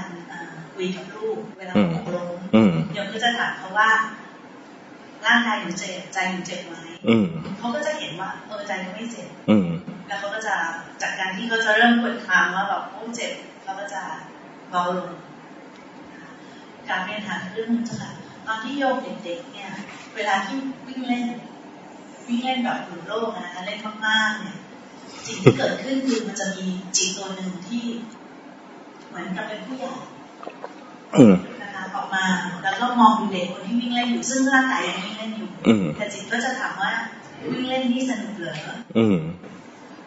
ตัวที่หลุดออกมาเนี่ย ใช่ตัวรู้ตัวนั้นไหมคะหรือว่าเป็นจิต อะไร แสดงว่าเคยทำมาก่อน เคยปฏิบัติมาก่อน มันก็เลยฉุกคิดขึ้นมา ใครเคยมีคิดอย่างนี้บ้างไหมตอนเด็ก ๆ มีไหม มันจะกลับมาตอนเด็ก ๆ อย่างนี้นะอาตมาก็มีตอนเด็ก ๆ ตอนเด็ก ๆ ก็จะท้องเสีย ใครไม่เคยท้องเสียบ้างนำมาเป็นเล่นอยู่ข้างบ้าน ท้องเสีย พอท้องเสียขึ้นมานะทุกเพราะว่าไม่เคยไปเข้าห้องน้ำบ้านอื่น เด็กๆเนี่ยไม่เคยไม่มีประสบการณ์ไปเข้าห้องน้ำบ้านอื่น เขาจะให้เข้าหรือเปล่าแล้ว มันเป็นไม่มีประสบการณ์ จะต้องรีบในใจคือต้องต้องรีบวิ่งกลับบ้านเพื่อเข้าห้องน้ำที่บ้านมันไกลอะความรู้สึกนั้นมันจะหลุดอยู่แล้วมันจะรั่วอยู่แล้ว ความทุกข์เกิดขึ้นขณะนั้นเนี่ยนะ มันคิดพานไปหาพ่อแม่ว่าพ่อแม่ให้เราเกิดมาทำไมทำไมให้เราเกิดมาแล้วเราต้องมาทนทุกข์อย่างนี้ไอการวิ่งเข้าห้องน้ำเลยนะ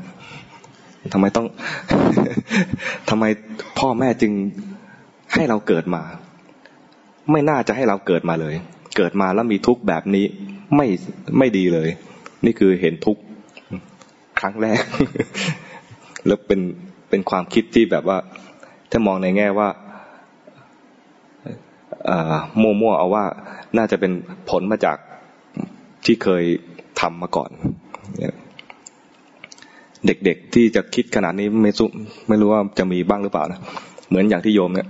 มองแล้วมันเหมือนไร้สาระใช่ไหมชีวิตมันที่เล่นๆอยู่มันไร้สาระ ความสุขมันมีหลายระดับ ความสุขของคนทั่วๆไปที่ทำทำกันอยู่เนี่ยนะถ้ามองในแง่ของพระอริยะก็จะเหมือนกับเด็กเล่นกัน โอ้ไร้สาระ ก็เลยมาบอกสาระบ้างครูบาอาจารย์ก็จะมาบอกสาระบ้างว่าสุขอย่างเนี้ยนะมันสุขชั่วคราวนะไม่ไม่ที่สมบัติหาหากันอยู่เนี่ยนะพอตายไปก็เอาไปไม่ได้นะ ถ้าเก็บไว้มากให้มรดกเขาก็เก็บภาษีนะ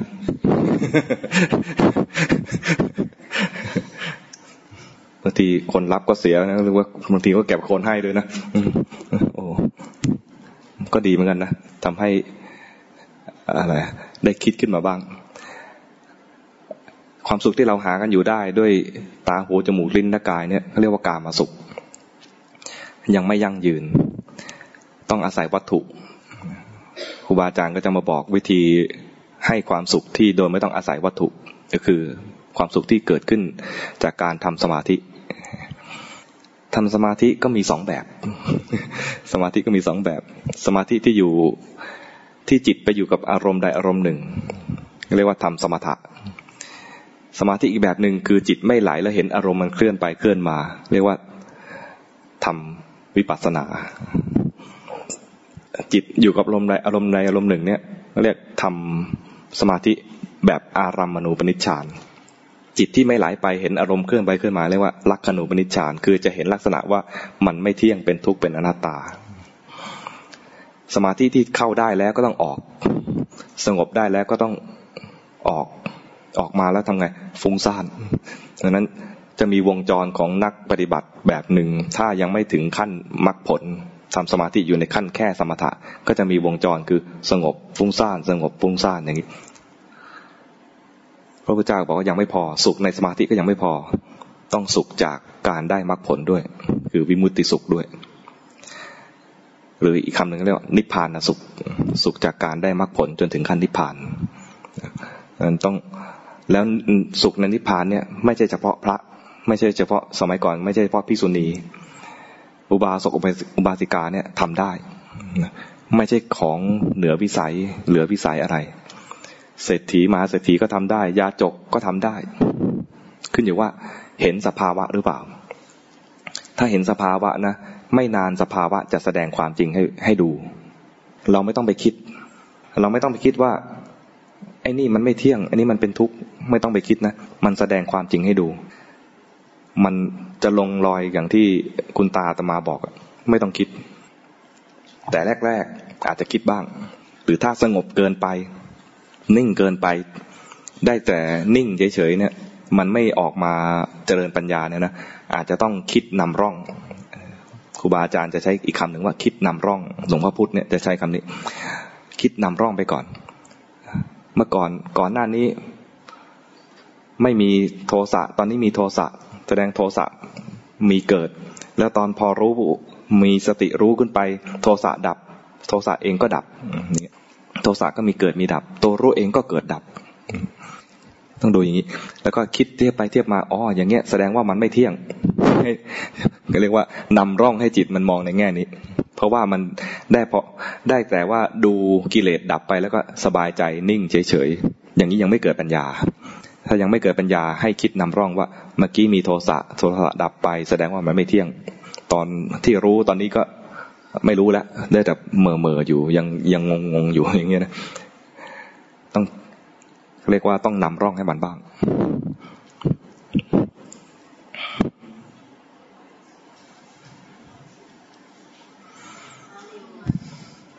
อ้าว ดีจังการนมัสการเจ้าค่ะเออมีคำถาม ถ้าเห็นอารมณ์มันเกิดดับเนี่ยถ้าเห็นถูกมันเกิดปิตินี่คือ คือเห็นเรารู้กล่าวมาว่าเราคิดมีมีได้ และเป็นปกติที่จะมี ยิ่งเห็นครั้งแรก ๆ นะ เห็นครั้งแรก ๆ เนี่ย โอ้โห ที่เรียกว่ามันตื่นอะพระพุทธเจ้าจะตรัสไว้ว่าสติเป็นเครื่องตื่นในโลกพอพอเห็นปุ๊บเนี่ยมันเหมือนตื่นขึ้นมาเราจะเข้าใจแล้วว่า เมื่อก่อนเหมือนเป็นคนหลับมา เมื่อก่อนเนี่ยเราทำอะไรอยู่ทำไมไม่เห็นตรงนี้ที่เกิดขึ้นคือยกป่วยแล้วก็ไม่รู้ตัวว่ากลัวตายมากจริงแล้วคือมันคงเป็นความคิดที่กรดไว้ แต่สิ่งที่ทำก็คือเมื่อไหร่ที่รู้ขึ้นเดินเนี่ยจิตจะอยู่กับพุทโธตลอดแต่เราไม่รู้ตัวว่าตรงนี้เป็นเพราะความกลัวก้าวที่เดินเนี่ยนับก้าวตลอดตั้งแต่ปวดแล้วก็จะจับนี่ยงปล่อยจนถึงนอนก็ไม่รู้แต่รู้จุดรู้อย่างว่าเครียดแล้วมีอยู่วันหนึ่งก็เห็นความกลัวไปเห็นความกลัวแล้วความกลัวดับไปหัวมันเย็นเหมือนตู้เย็นก็เดินหัวเย็นไปนานเป็นชั่วโมง อืมเออปิติแปลกนี้ไม่ไม่เปลืองไฟเนาะเดินแต่ว่าแต่ว่าก็ก็มันก็ยังกลัวอยู่นะคะไม่ใช่ว่ามันหายไปใช่ เห็นครั้งหนึ่งเนี่ยนะไม่ใช่ว่ากิเลสตัวนั้นจะดับหายไปเลย จะเกิดใหม่ได้อีกกลัวบ่อยๆแต่แต่เวลามันมาเนี่ยจากเดิยที่หลงไปเป็นวันๆแล้วไม่รู้ว่าเราเครียดเพราะความกลัวแล้วก็เฉยแล้วโอเคกลัวอีกแล้ว กลัวแล้วมอย่างนี้ก็ดูความกลัวเป็นอารมณ์ได้หมายถึงว่าดูบ่อยๆ กลัวเกิดบ่อยก็ดูความกลัว และความกลัวจะแสดงความจริงเองว่า กลัวก็ไม่เที่ยง กลัวก็เป็นเหมือนเป็นเรื่องราวอันหนึ่งที่เกิดขึ้นมา ไม่ได้ใส่ใจว่าเรื่องราวนั้นเป็นยังไง เหมือนเป็นนิมิตอันหนึ่งที่คนนั่งสมาธิเขาเห็นกันกราบนักสการ ค่ะจริงปฏิบัติธรรมนานก็ไม่เคย เห็นอะไรเลยแล้วรู้สึกมักจะไม่ค่อยพอใจกับการที่เรารู้สึกเราลงเราแช่อยู่กับที่แต่ช่วงหลังเราจะพอมันหยุดจากการงาน บางครั้งในช่วงระหว่างวันเนี่ย จะรู้สึกว่าจิตเนี่ยมัน มันมันมันไม่มีความสุขอะค่ะคือมันหนักหนักเราจะรู้สึกว่าเอ้เราหนักหนัก อยู่ตลอดเวลาเลยช่วงแรกก็ไม่พอใจ หลังๆก็อยู่กับความหนักได้ คือก็ยอมรับว่าเออหนัก แต่ยังแต่ไม่ได้คิดว่าจะต้องไปหาว่ามันหนักเพราะอะไรมันหนักเพราะเป็นอะไรอย่างเงี้ยค่ะก็อยู่ไปเรื่อยๆก็ยังหนักนะคะไม่กระทั่งบางครั้งเราว่างนั่งดูหนังดูละครเราหายใจลึกๆบางที เราก็รู้สึกเออจิตเราหนักก็ไม่ต้องทำอะไรแบบนี้ก็ได้ใช่ไหมคะมันเป็นอาการอย่างนี้ เท่าที่ประสบการณ์มานะ ทุกครั้งที่คิดว่าจะจะสงบ เราจะเพ่งหรือบังคับใจพอพอเราเพ่งหรือบังคับใจเนี่ย จะมีอาการเหมือนกดจิตเอาไว้อยู่ในที่ที่หนึ่งที่เราต้องการให้อยู่ ผลของมันคือจะเป็นอย่างเงี้ย มันจะหนักหนักแน่นแน่นแข็งแข็งถึงจะรู้ก็รู้แบบทื่อๆเหมือนเหมือนจะรู้แต่รู้แบบทื่อๆมันไม่คล่องแคล่ว สภาพจิตที่เหมาะควรก็คือต้องคล่องแคล่ว คล่องแคล่วปลอดโปร่ง เบาๆ จิตจะเบานุ่มนุ่มนวลคล่องแคล่วในที่นี้หมายถึงว่า มันจะไปรู้อะไรบ้างก็ได้ หรือจะไปมีกิเลสอะไรบ้างก็ได้ แต่ให้รู้ทัน มีความคล่องแคล่วตัวนี้นะแต่ถ้ามันหนักหนักแน่นแน่นแข็งแข็งซึมซึมอะไรเงี้ยนะเคลิ้มเคลิมเหมือนที่อาตมาทำผิดมาหลายปีนะอันนั้นคือไปตั้งใจไว้ผิด ตั้งใจว่าทำยังไงจึงจะสงบ ตั้งใจว่าทำไงจึงจะไม่ฟุ้งซ่าน ให้มันอยู่กับที่นิ่งๆ เข้าใจว่าอย่างนี้จะดี ก็คิดว่าต้องทำอย่างนี้จึงจะดี ก็ทำด้วยความเข้าใจผิดอย่างนี้ พยายามกดตัวเองไว้ กดจิตตัวเองเอาไว้ ผลก็คือจะแน่น ๆ อย่างที่โยมเป็น คือเป็นความอยากดีของเราใช่นั้นขอให้รู้ความจริง ไม่ดีก็ได้แต่ให้รู้ ตอนนั้นจริง ๆ มันก็ไม่ได้ดีตามเกณฑ์ของพระพุทธเจ้าโดยซ้ำไป เกณฑ์ของพระพุทธเจ้าคือ ให้รู้กายเวทนาจิตธรรมสี่แบบ ตอนนั้นจิตมันแน่น เราอาจจะรู้ว่าจิตมันแน่น แต่มีโทสะไม่ชอบก็ไม่รู้อย่างเงี้ยจิตแน่นเนี่ยนะรู้ว่าจิตแน่นเฉยๆเนี่ยมันไม่หายด้วย นอกจากจะรู้ว่าเกิดจากความโลภอยากดี พอรู้ว่าเกิดจากความโลภอยากดี ความโลภเป็นกิเลสรู้ทันความโลภความโลภดับเนี่ยนะหาย รู้ว่าการแน่นเนี่ยไม่หาย เพราะว่ามันเป็นผล การแน่นเป็นวิบาก เป็นผลจากความโลภฉะนั้นถ้ารู้แต่ความแน่นที่เกิดขึ้นไม่หาย ต้องไปรู้ต้นตอมันคือ รู้โลภมันอยากดี รู้ทันความอยากดีหายเลยปากถามถึงลูกสาว คือประมาณ อยู่มาอะไรมีหนึ่งคำถามเขาคือเราบางทีเชิญชวนเขาในเรื่องให้เขาได้มาปฏิบัติภาวนาว่าเขาตั้งคำถามแล้วว่า คือไม่ได้เจว่าตอบรูปถึงหรือเปล่าก็เลยอยากจะเรียนถามพระอาจารย์ค่ะว่าเขาบอกว่าทำไมแม่ถึงได้พูดว่าการปฏิบัติภาวนา ได้บุญกว่าการทำบุญ คือเขาเนี่ยทำบุญและทำทานการให้ทานเขาแล้วทำบุญให้วัดแล้วให้พระเนี่ย เป็นการสลัดซาออกไป เพื่อเป็นการทำบุญและทำทานเป็นการทำให้ผู้อื่นทำไมการทำอย่างนั้นจึงได้บุญน้อยกว่าปฏิบัติภาวนา เพราะปฏิบัติภาวนาทำเพื่อตัวเองอ๋อดูคิดแบบทางลูกทางซับอะดูเหมือนเห็นแก่ตัวใช่ไหมก็คือคำถามก็คือว่า อยากให้ทำแบบนี้มากกว่าทำไมเมื่อสิ่งที่เขาทำเหมือนกับว่า ก็ดีอยู่แล้วเพราะเขาให้คนอื่นนะ เขาไม่ได้ให้ตัวเขาเองบุญจากการให้ทานอ่าต้องบอกว่าทานเนี่ยมันมีสามระดับนะไอ้ไม่ใช่บุญนะมีสามระดับ มีให้ทานรักษาศีลเจริญภาวนา การให้ทานเนี่ยเป็นส่วนหนึ่งของบุญเท่านั้นเอง ถ้าจะทำให้ดีควรจะทำให้ครบวงจร คือให้ทานด้วย รักษาศีลด้วยภาวนาด้วย ให้ทานก็ดี ให้ทานเนี่ยเป้าหมายแท้จริงเพื่อฝึกตัวเอง ฝึกตัวเองให้รู้จักช่วยเหลือผู้อื่น มีเราจะให้ทานได้ได้ดีต่อเมื่อเราเจริญพรหมวิหาร มีเมตตา มีกรุณา มีมุติตา มีอุเบกขา เวลาให้ทานเนี่ยเราจะให้ได้สามสามสถานการณ์ อยู่ปกติเราก็ให้เขาได้ เวลาเขาเดือดร้อน เราก็ให้เพื่อช่วยเหลือเขา เวลาเขาประสบความสำเร็จเราก็ให้เพื่อให้รางวัลเขาหรือว่าสนับสนุนสนับสนุนให้เขาได้ทำดีต่อไป อย่างเงี้ย รักษาศีลก็ต้องทำไม่ใช่ให้แต่ทานอย่างเดียว ไม่ไม่ยอมไม่ชอบไม่ยอมฝึกตัวเอง ในแง่ที่ว่าไม่ฝึกกายวาจาที่จะไม่เบียดเบียนผู้อื่น ฝึกกายวาจาที่จะไม่เบียดเบียนผู้อื่น ในขั้นแรกคือ ฝึกที่จะไม่ทำร้ายร่างกายผู้อื่น นี่ศีลข้อแรกศีลข้อสองไม่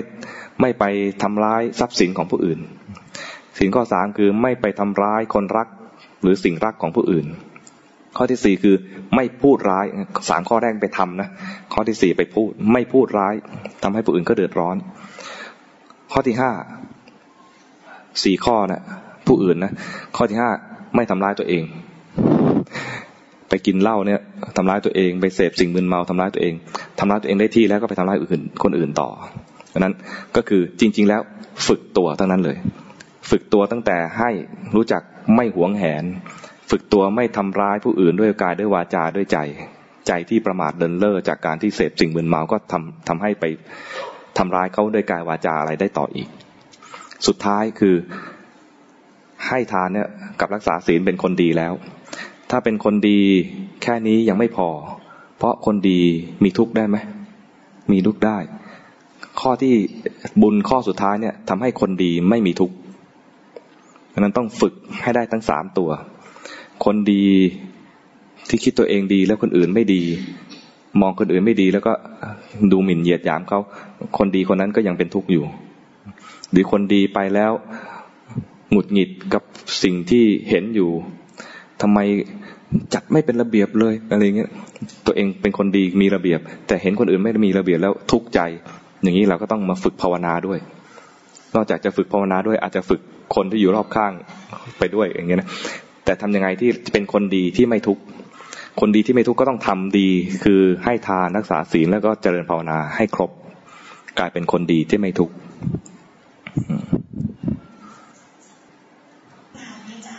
คน ที่เขาพูดถึงความดีนะคะเออจริงๆแล้วตัวเองอะก็ไม่ได้จะปฏิบัติภาวนาอะไรมากนะคะ บางครั้งที่ทำก็ยังมีอารมณ์ฟุ้งอยู่พอสมควรค่ะ แต่ว่ามีครั้งหนึ่งที่ได้ไปวัดร่องขุนก็เข้าไปในห้องที่พระเออที่อาจารย์เฉินชัยท่านวาดรูปอะแล้วก็ไม่ได้คือจริงๆแล้วก็ก็เชยชมแล้วก็ชื่นชมอยู่นะคะ ไปเห็นภาพภาพหนึ่งก็จะเป็นภาพสวรรค์ชั้นดาวดึงนะคะก็กล้าเข้าไปใกล้ใกล้รูปแค่นั้น อารมณ์นั้นก็ชื่นชมฝีมือของของของอาจารย์ท่านอยู่ อยู่ดีๆน้ำตาก็ไหลภาคร่างขึ้นมาโดยที่รู้สึกว่า เราไม่ได้เห็นอะไรค่ะแต่กับแม่สามีแม่สามีก็บอกว่า เออหนูยืนอิ่มเอมข้างนะลูกแล้วหนูค่อยค่อยก้าวออกมา เราไม่รู้เลยว่าเราอิ่มเอมอะไรปิติอะไรหรอ แล้วเราก็สะกดให้น้ำตาเราหยุดไหลไม่ได้ค่ะเลยไม่ทราบจริงๆไม่ต้องสะกด เดี๋ยวมันก็ดับ ใช่ใช่ค่ะ แล้วพอพอพอแม่สามีบอกว่าหนูค่อยๆก้าวออกมาลูก ก็ค่อยๆถอยหลังออกมาสักสิบก้าวน้ำตาก็หยุดไหลเองค่ะอาจารย์อารมณ์นี้มันคือปีติ ซึ่งซึ่งเราไม่ได้ เราไม่ทราบอะค่ะว่าอันนั้นมันคืออารมณ์ปีตินั่นแหละเป็นธรรมชาติ ซึ่งทุกถ้าถ้าเป็นถ้าเป็นนักท่านเป็นนักเจริญสติดูจิต ก็จะเห็นเลยว่าก่อนก่อนที่จะเข้าไปจุดนั้น ไม่มีปีติ พอไปจุดนั้นเกิดปีติ ถอยออกมาปีติดับ ซึ่งถ้าไม่ถอยออกมาน้ำตาก็ยังคงไหลอยู่อย่างเงี้ยอยู่ตรงนั้นเดี๋ยวก็ดับ ไม่ต้องถอยเดี๋ยวก็ดับ ถามว่าปีติดีไหมดี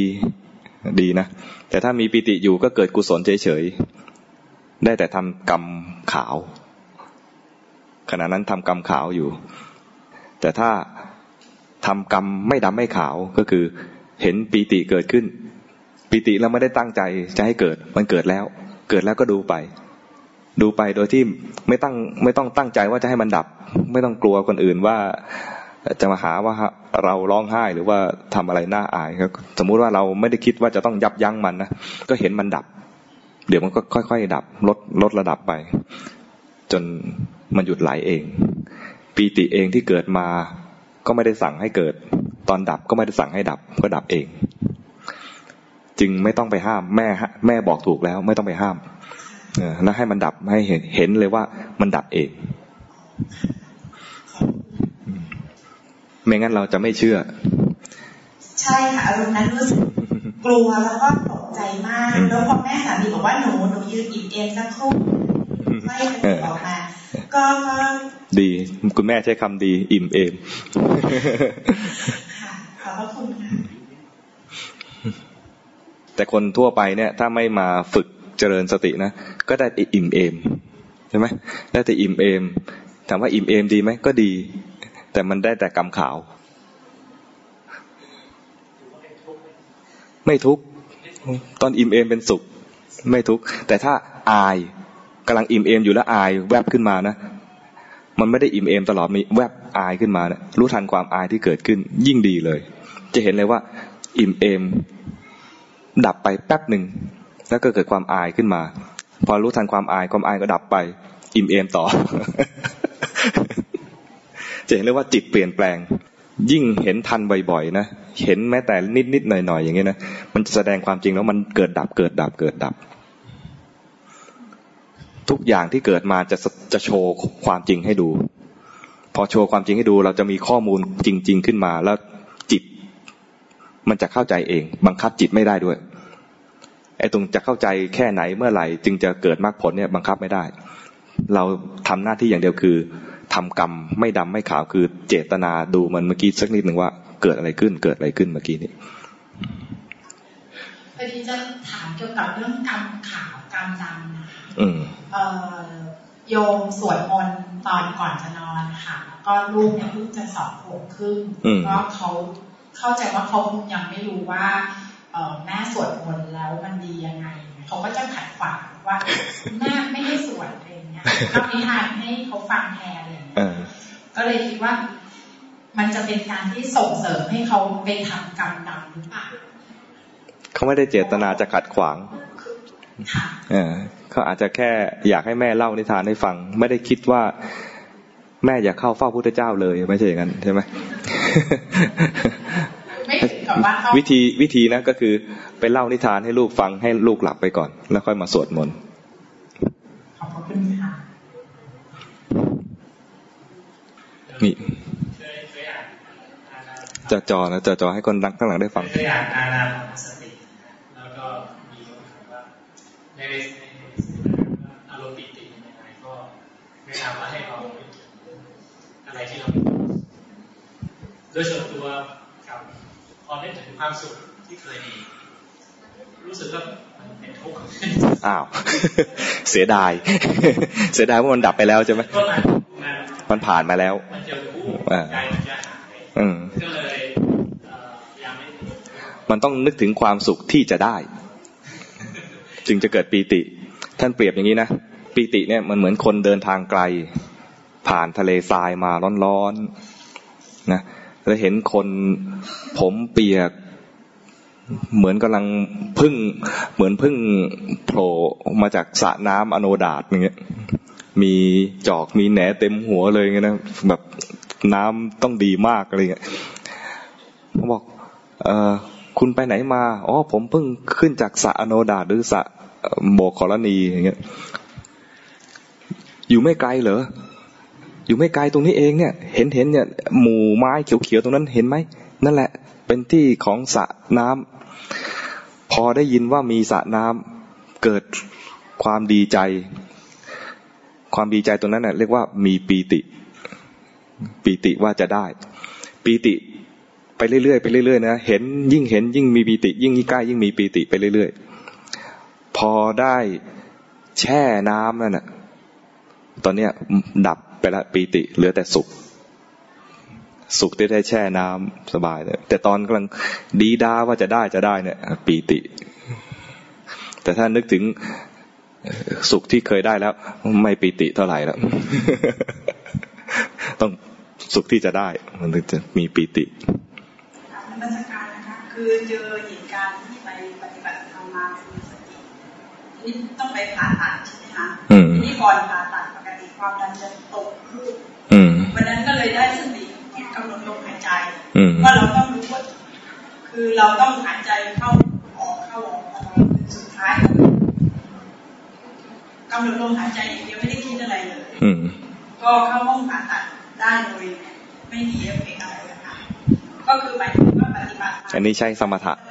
อันนี้ใช้สมถะเข้าช่วย สมถะก็ใช้ได้ ไม่ห้าม ก็ใช้ในกรณีอย่างเนี้ย เวลากลัวแรงๆจัดๆใช้ใช้สมถะก็ช่วย แต่ถ้ามีสักสักแวบหนึ่งเอะใจขึ้นมา กลัวก็ดับไปแล้วอย่างเงี้ยเห็นความกลัวที่ดับไปนี่อยู่เส้นของวิปัสสนาเข้าใจไหมสมถะก็คือทำจิตให้สงบจากความกลัว แต่พอเห็นความกลัวดับไป จิตที่เห็นความกลัวดับตอนนั้นดูจิตแล้วไม่ได้ทำไม่ได้ตั้งใจแค่ให้แค่สงบ ตอนนั้นถ้าทำแต่ความสงบเฉยๆเนี่ยทำสมถะ ดูลมหายใจเพื่อสงบเนี่ยทำสมถะ แต่ถ้ามันถ้าเรามีพื้นฐานได้เคยได้ยินได้ฟังเคยได้ฝึกมาแล้วว่าอย่าไม่ใช่ไม่ใช่แค่นี้นะให้ดูถึงลักษณะที่เป็นไปในจิตด้วย อาการต่างๆที่เป็นไปในจิตด้วย จิตที่เมื่อกี้มันกลัว ตอนนี้มันดับแล้ว มันแสดงให้เห็นเลยว่ามันไม่เที่ยง คิดอย่างนี้อยู่เนี่ย แม้จะยังไม่ถึงขั้นวิปัสสนาจริง แต่ก็เป็นการนำร่องให้จิตไป แต่ถ้าเห็นชัดๆเลยว่า เมื่อกี้กลัวแล้วมันดับไปแล้ว อย่างเงี้ยนะความกลัวแสดงไตรลักษณ์ให้เห็นเลย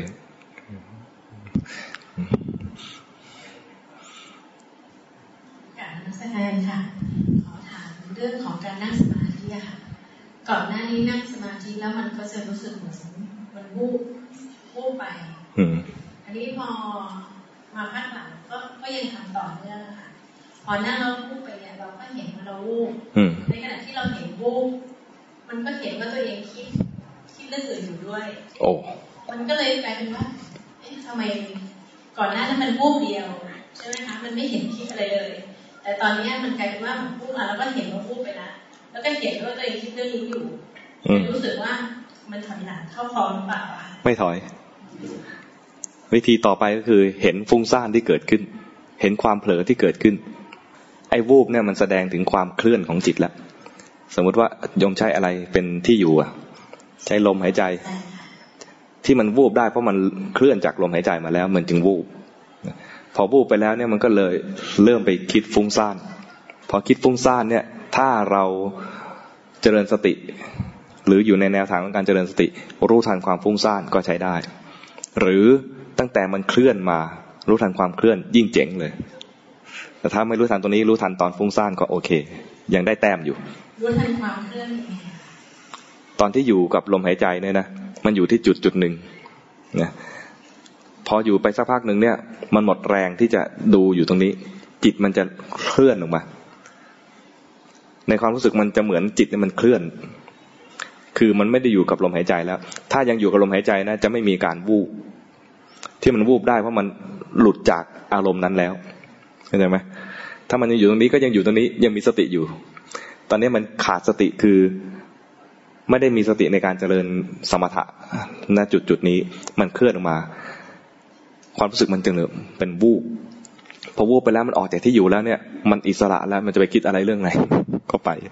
พออิสระมันจะไปเรื่องไหนแล้วเนี่ยมันก็เรียกว่าฟุ้งซ่านจะรู้ทันตอนเคลื่อนก็ได้ อันนี้ดีมากเลย ถ้าไม่รู้ตรงนี้มันฟุ้งไปแล้ว รู้ทันความฟุ้งก็ได้ ฟุ้งไปแล้วไม่รู้เจ็บใจรู้ทันความเจ็บใจก็ได้เกิดโทสะจะเห็นเลยว่า รู้ตอนไหนก็ได้ ขอให้รู้ ขอให้หันมาดูในแง่นี้บ้าง ไม่ใช่เอาแต่ว่าทำยังไงให้สงบ อ้คำถามว่าทำยังไงให้สงบเนี่ย ยกไปเลย ไม่เอาทำยังไงจะแค่รู้ว่าเมื่อกี้เกิดอะไรขึ้น เมื่อกี้เกิดอะไรขึ้นอย่าพอรู้ว่าพูดไปแล้วรู้ว่าฟุ้งซ่านแล้วก็กลับมาอยู่ที่ตรงไหนเริ่มต้นใหม่ ไม่ใช่ดึงมา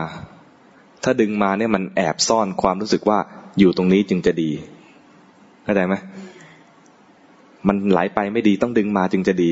ไอ้ดึงมาจึงจะดีเนี่ยเป็นความเข้าใจผิดและทำแค่สมถะ แต่ถ้ามันไหลไปก็รู้ ถ้าไม่รู้ก็ฟุ้งไปแล้ว ฟุ้งแล้วก็รู้ ฟุ้งแล้วไม่รู้ เจ็บใจค่อยรู้ก็ได้ รู้แล้วไม่รู้จะทำอะไรต่อกลับมานับหนึ่งใหม่ เริ่มต้นใหม่ อนุญาตให้ไหลได้ด้วย เข้าใจไหม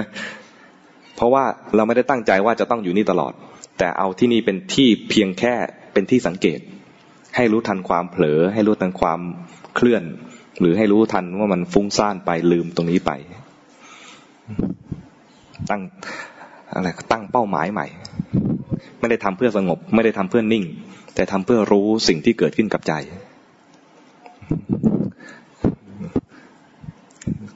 หลายหลายท่านจะใช้ตรงเนี้ย แล้วก็เผลอไปก็รู้ทัน เผลอไปก็รู้ทัน ตอนที่รู้เนี่ย ถ้าถ้าทำได้คล่องจริงนะ จะเห็นเลยว่า มีตัวรู้อยู่ตัวหนึ่งไอ้นี่ถูกรู้อยู่ตอนนี้ได้อย่างนี้ได้เจ๋งเลยกับนมัสการค่ะ คืออยากจะเรียนถามเรื่องการปฏิบัตินะคะ คือว่าในปัจจุบันเนี้ยมาปฏิบัติลักษณะของการเคลื่อนไหวลงจิตสิจังหวะแต่ว่าก่อนหน้านี้เคยเคยปฏิบัติมาทั้งในแง่ของอนาคตสติ แล้วก็ เคยเคยฟังเทปของหลวงพ่อปาโมทก็คือดูแนวของดูจิตนะคะแต่ปัจจุบันเนี้ยพอเราปฏิบัติรู้สึกว่าเราเรามิกมิกรวมกันหมดเลยค่ะ ก็คือดูกายสลับจิตไปเรื่อยในชีวิตประจำวัน ก็คือถ้ามีการเคลื่อนไหวเราก็เป็นหลักเราก็จะดูการเคลื่อนไหว แต่พอมีอะไรกระทบเข้ามาที่จิตเนี่ย เราก็จะวิ่งไปตรงตรงการดูจิต แล้วก็เห็นมันเกิดแล้วมันก็ดับไม่ทราบว่าวิธีแบบนี้มันมัน มันเป็นวิธีที่ใช้ได้ไหมคะ หรือว่ามันมันผสมประสานเกินไปไหมคะมันคือมันมันต้องเป็น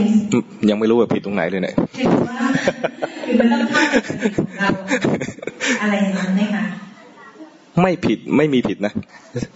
ของหลวงพ่อเทียนที่ทำเคลื่อนไหวมือสิบสี่จังหวะเนี่ยก็ทำได้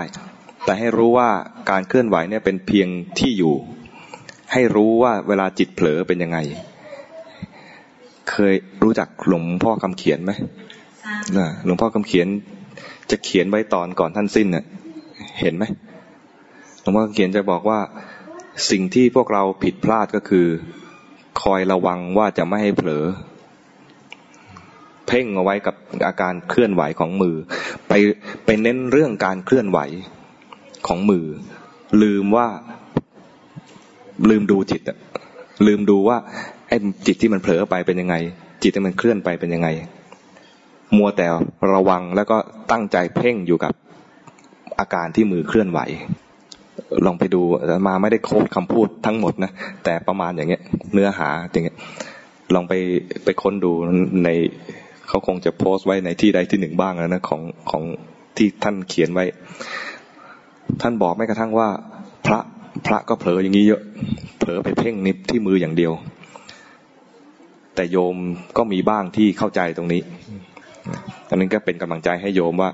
โยมก็น่าจะเป็นหนึ่งในนั้นที่จะไม่ต้องไปตั้งใจว่าฉันจะเคลื่อนไหวมือโดยที่ไม่เผลอเลย ไม่ใช่อย่างนั้น แต่ให้เป็นแค่เครื่องอยู่ เป็นที่อยู่เฉยๆเป็นตัวกระตุ้นอาตมาเข้าใจเองนะว่า คนที่นั่งเฉยๆดูลมหายใจเนี่ย หลวงพ่อเทียนดูแล้วเผลอง่าย เผลอง่าย เหมือนที่อาตมาเคยทำมาตลอดสิบกว่าปีนะ่ะเผลอ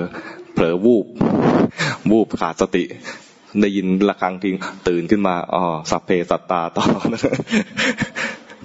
การเคลื่อนไหวเป็นการปลุกธาตุรู้ คือไม่ให้มันเผลอ ไม่ให้มันเผลอเคลิ้มแต่ถ้าเราตั้งใจผิดก็จะทำยังไงที่จะอยู่กับท่าทำไงที่จิตจะไม่เผลอจากตรงนี้อีก ก็กลายเป็นว่ามีการเคลื่อนไหวของมือเป็นคุกขังจิต แต่จริงมันแค่เป็นที่อยู่เฉยๆเผลอก็ได้เผลอรู้ทันเผลอรู้ทัน การเคลื่อนไหวก็ทำให้ไม่เผลอหลับ แล้วก็ไม่เผลอเพ่ง ถ้าทำอย่างนี้ได้นะ การเคลื่อนไหวก็ใช้ได้ใช้ได้ดีสำหรับโยม แล้วก็ไม่น่าจะเป็นปัญหาอะไรขอท่านสุดท้าย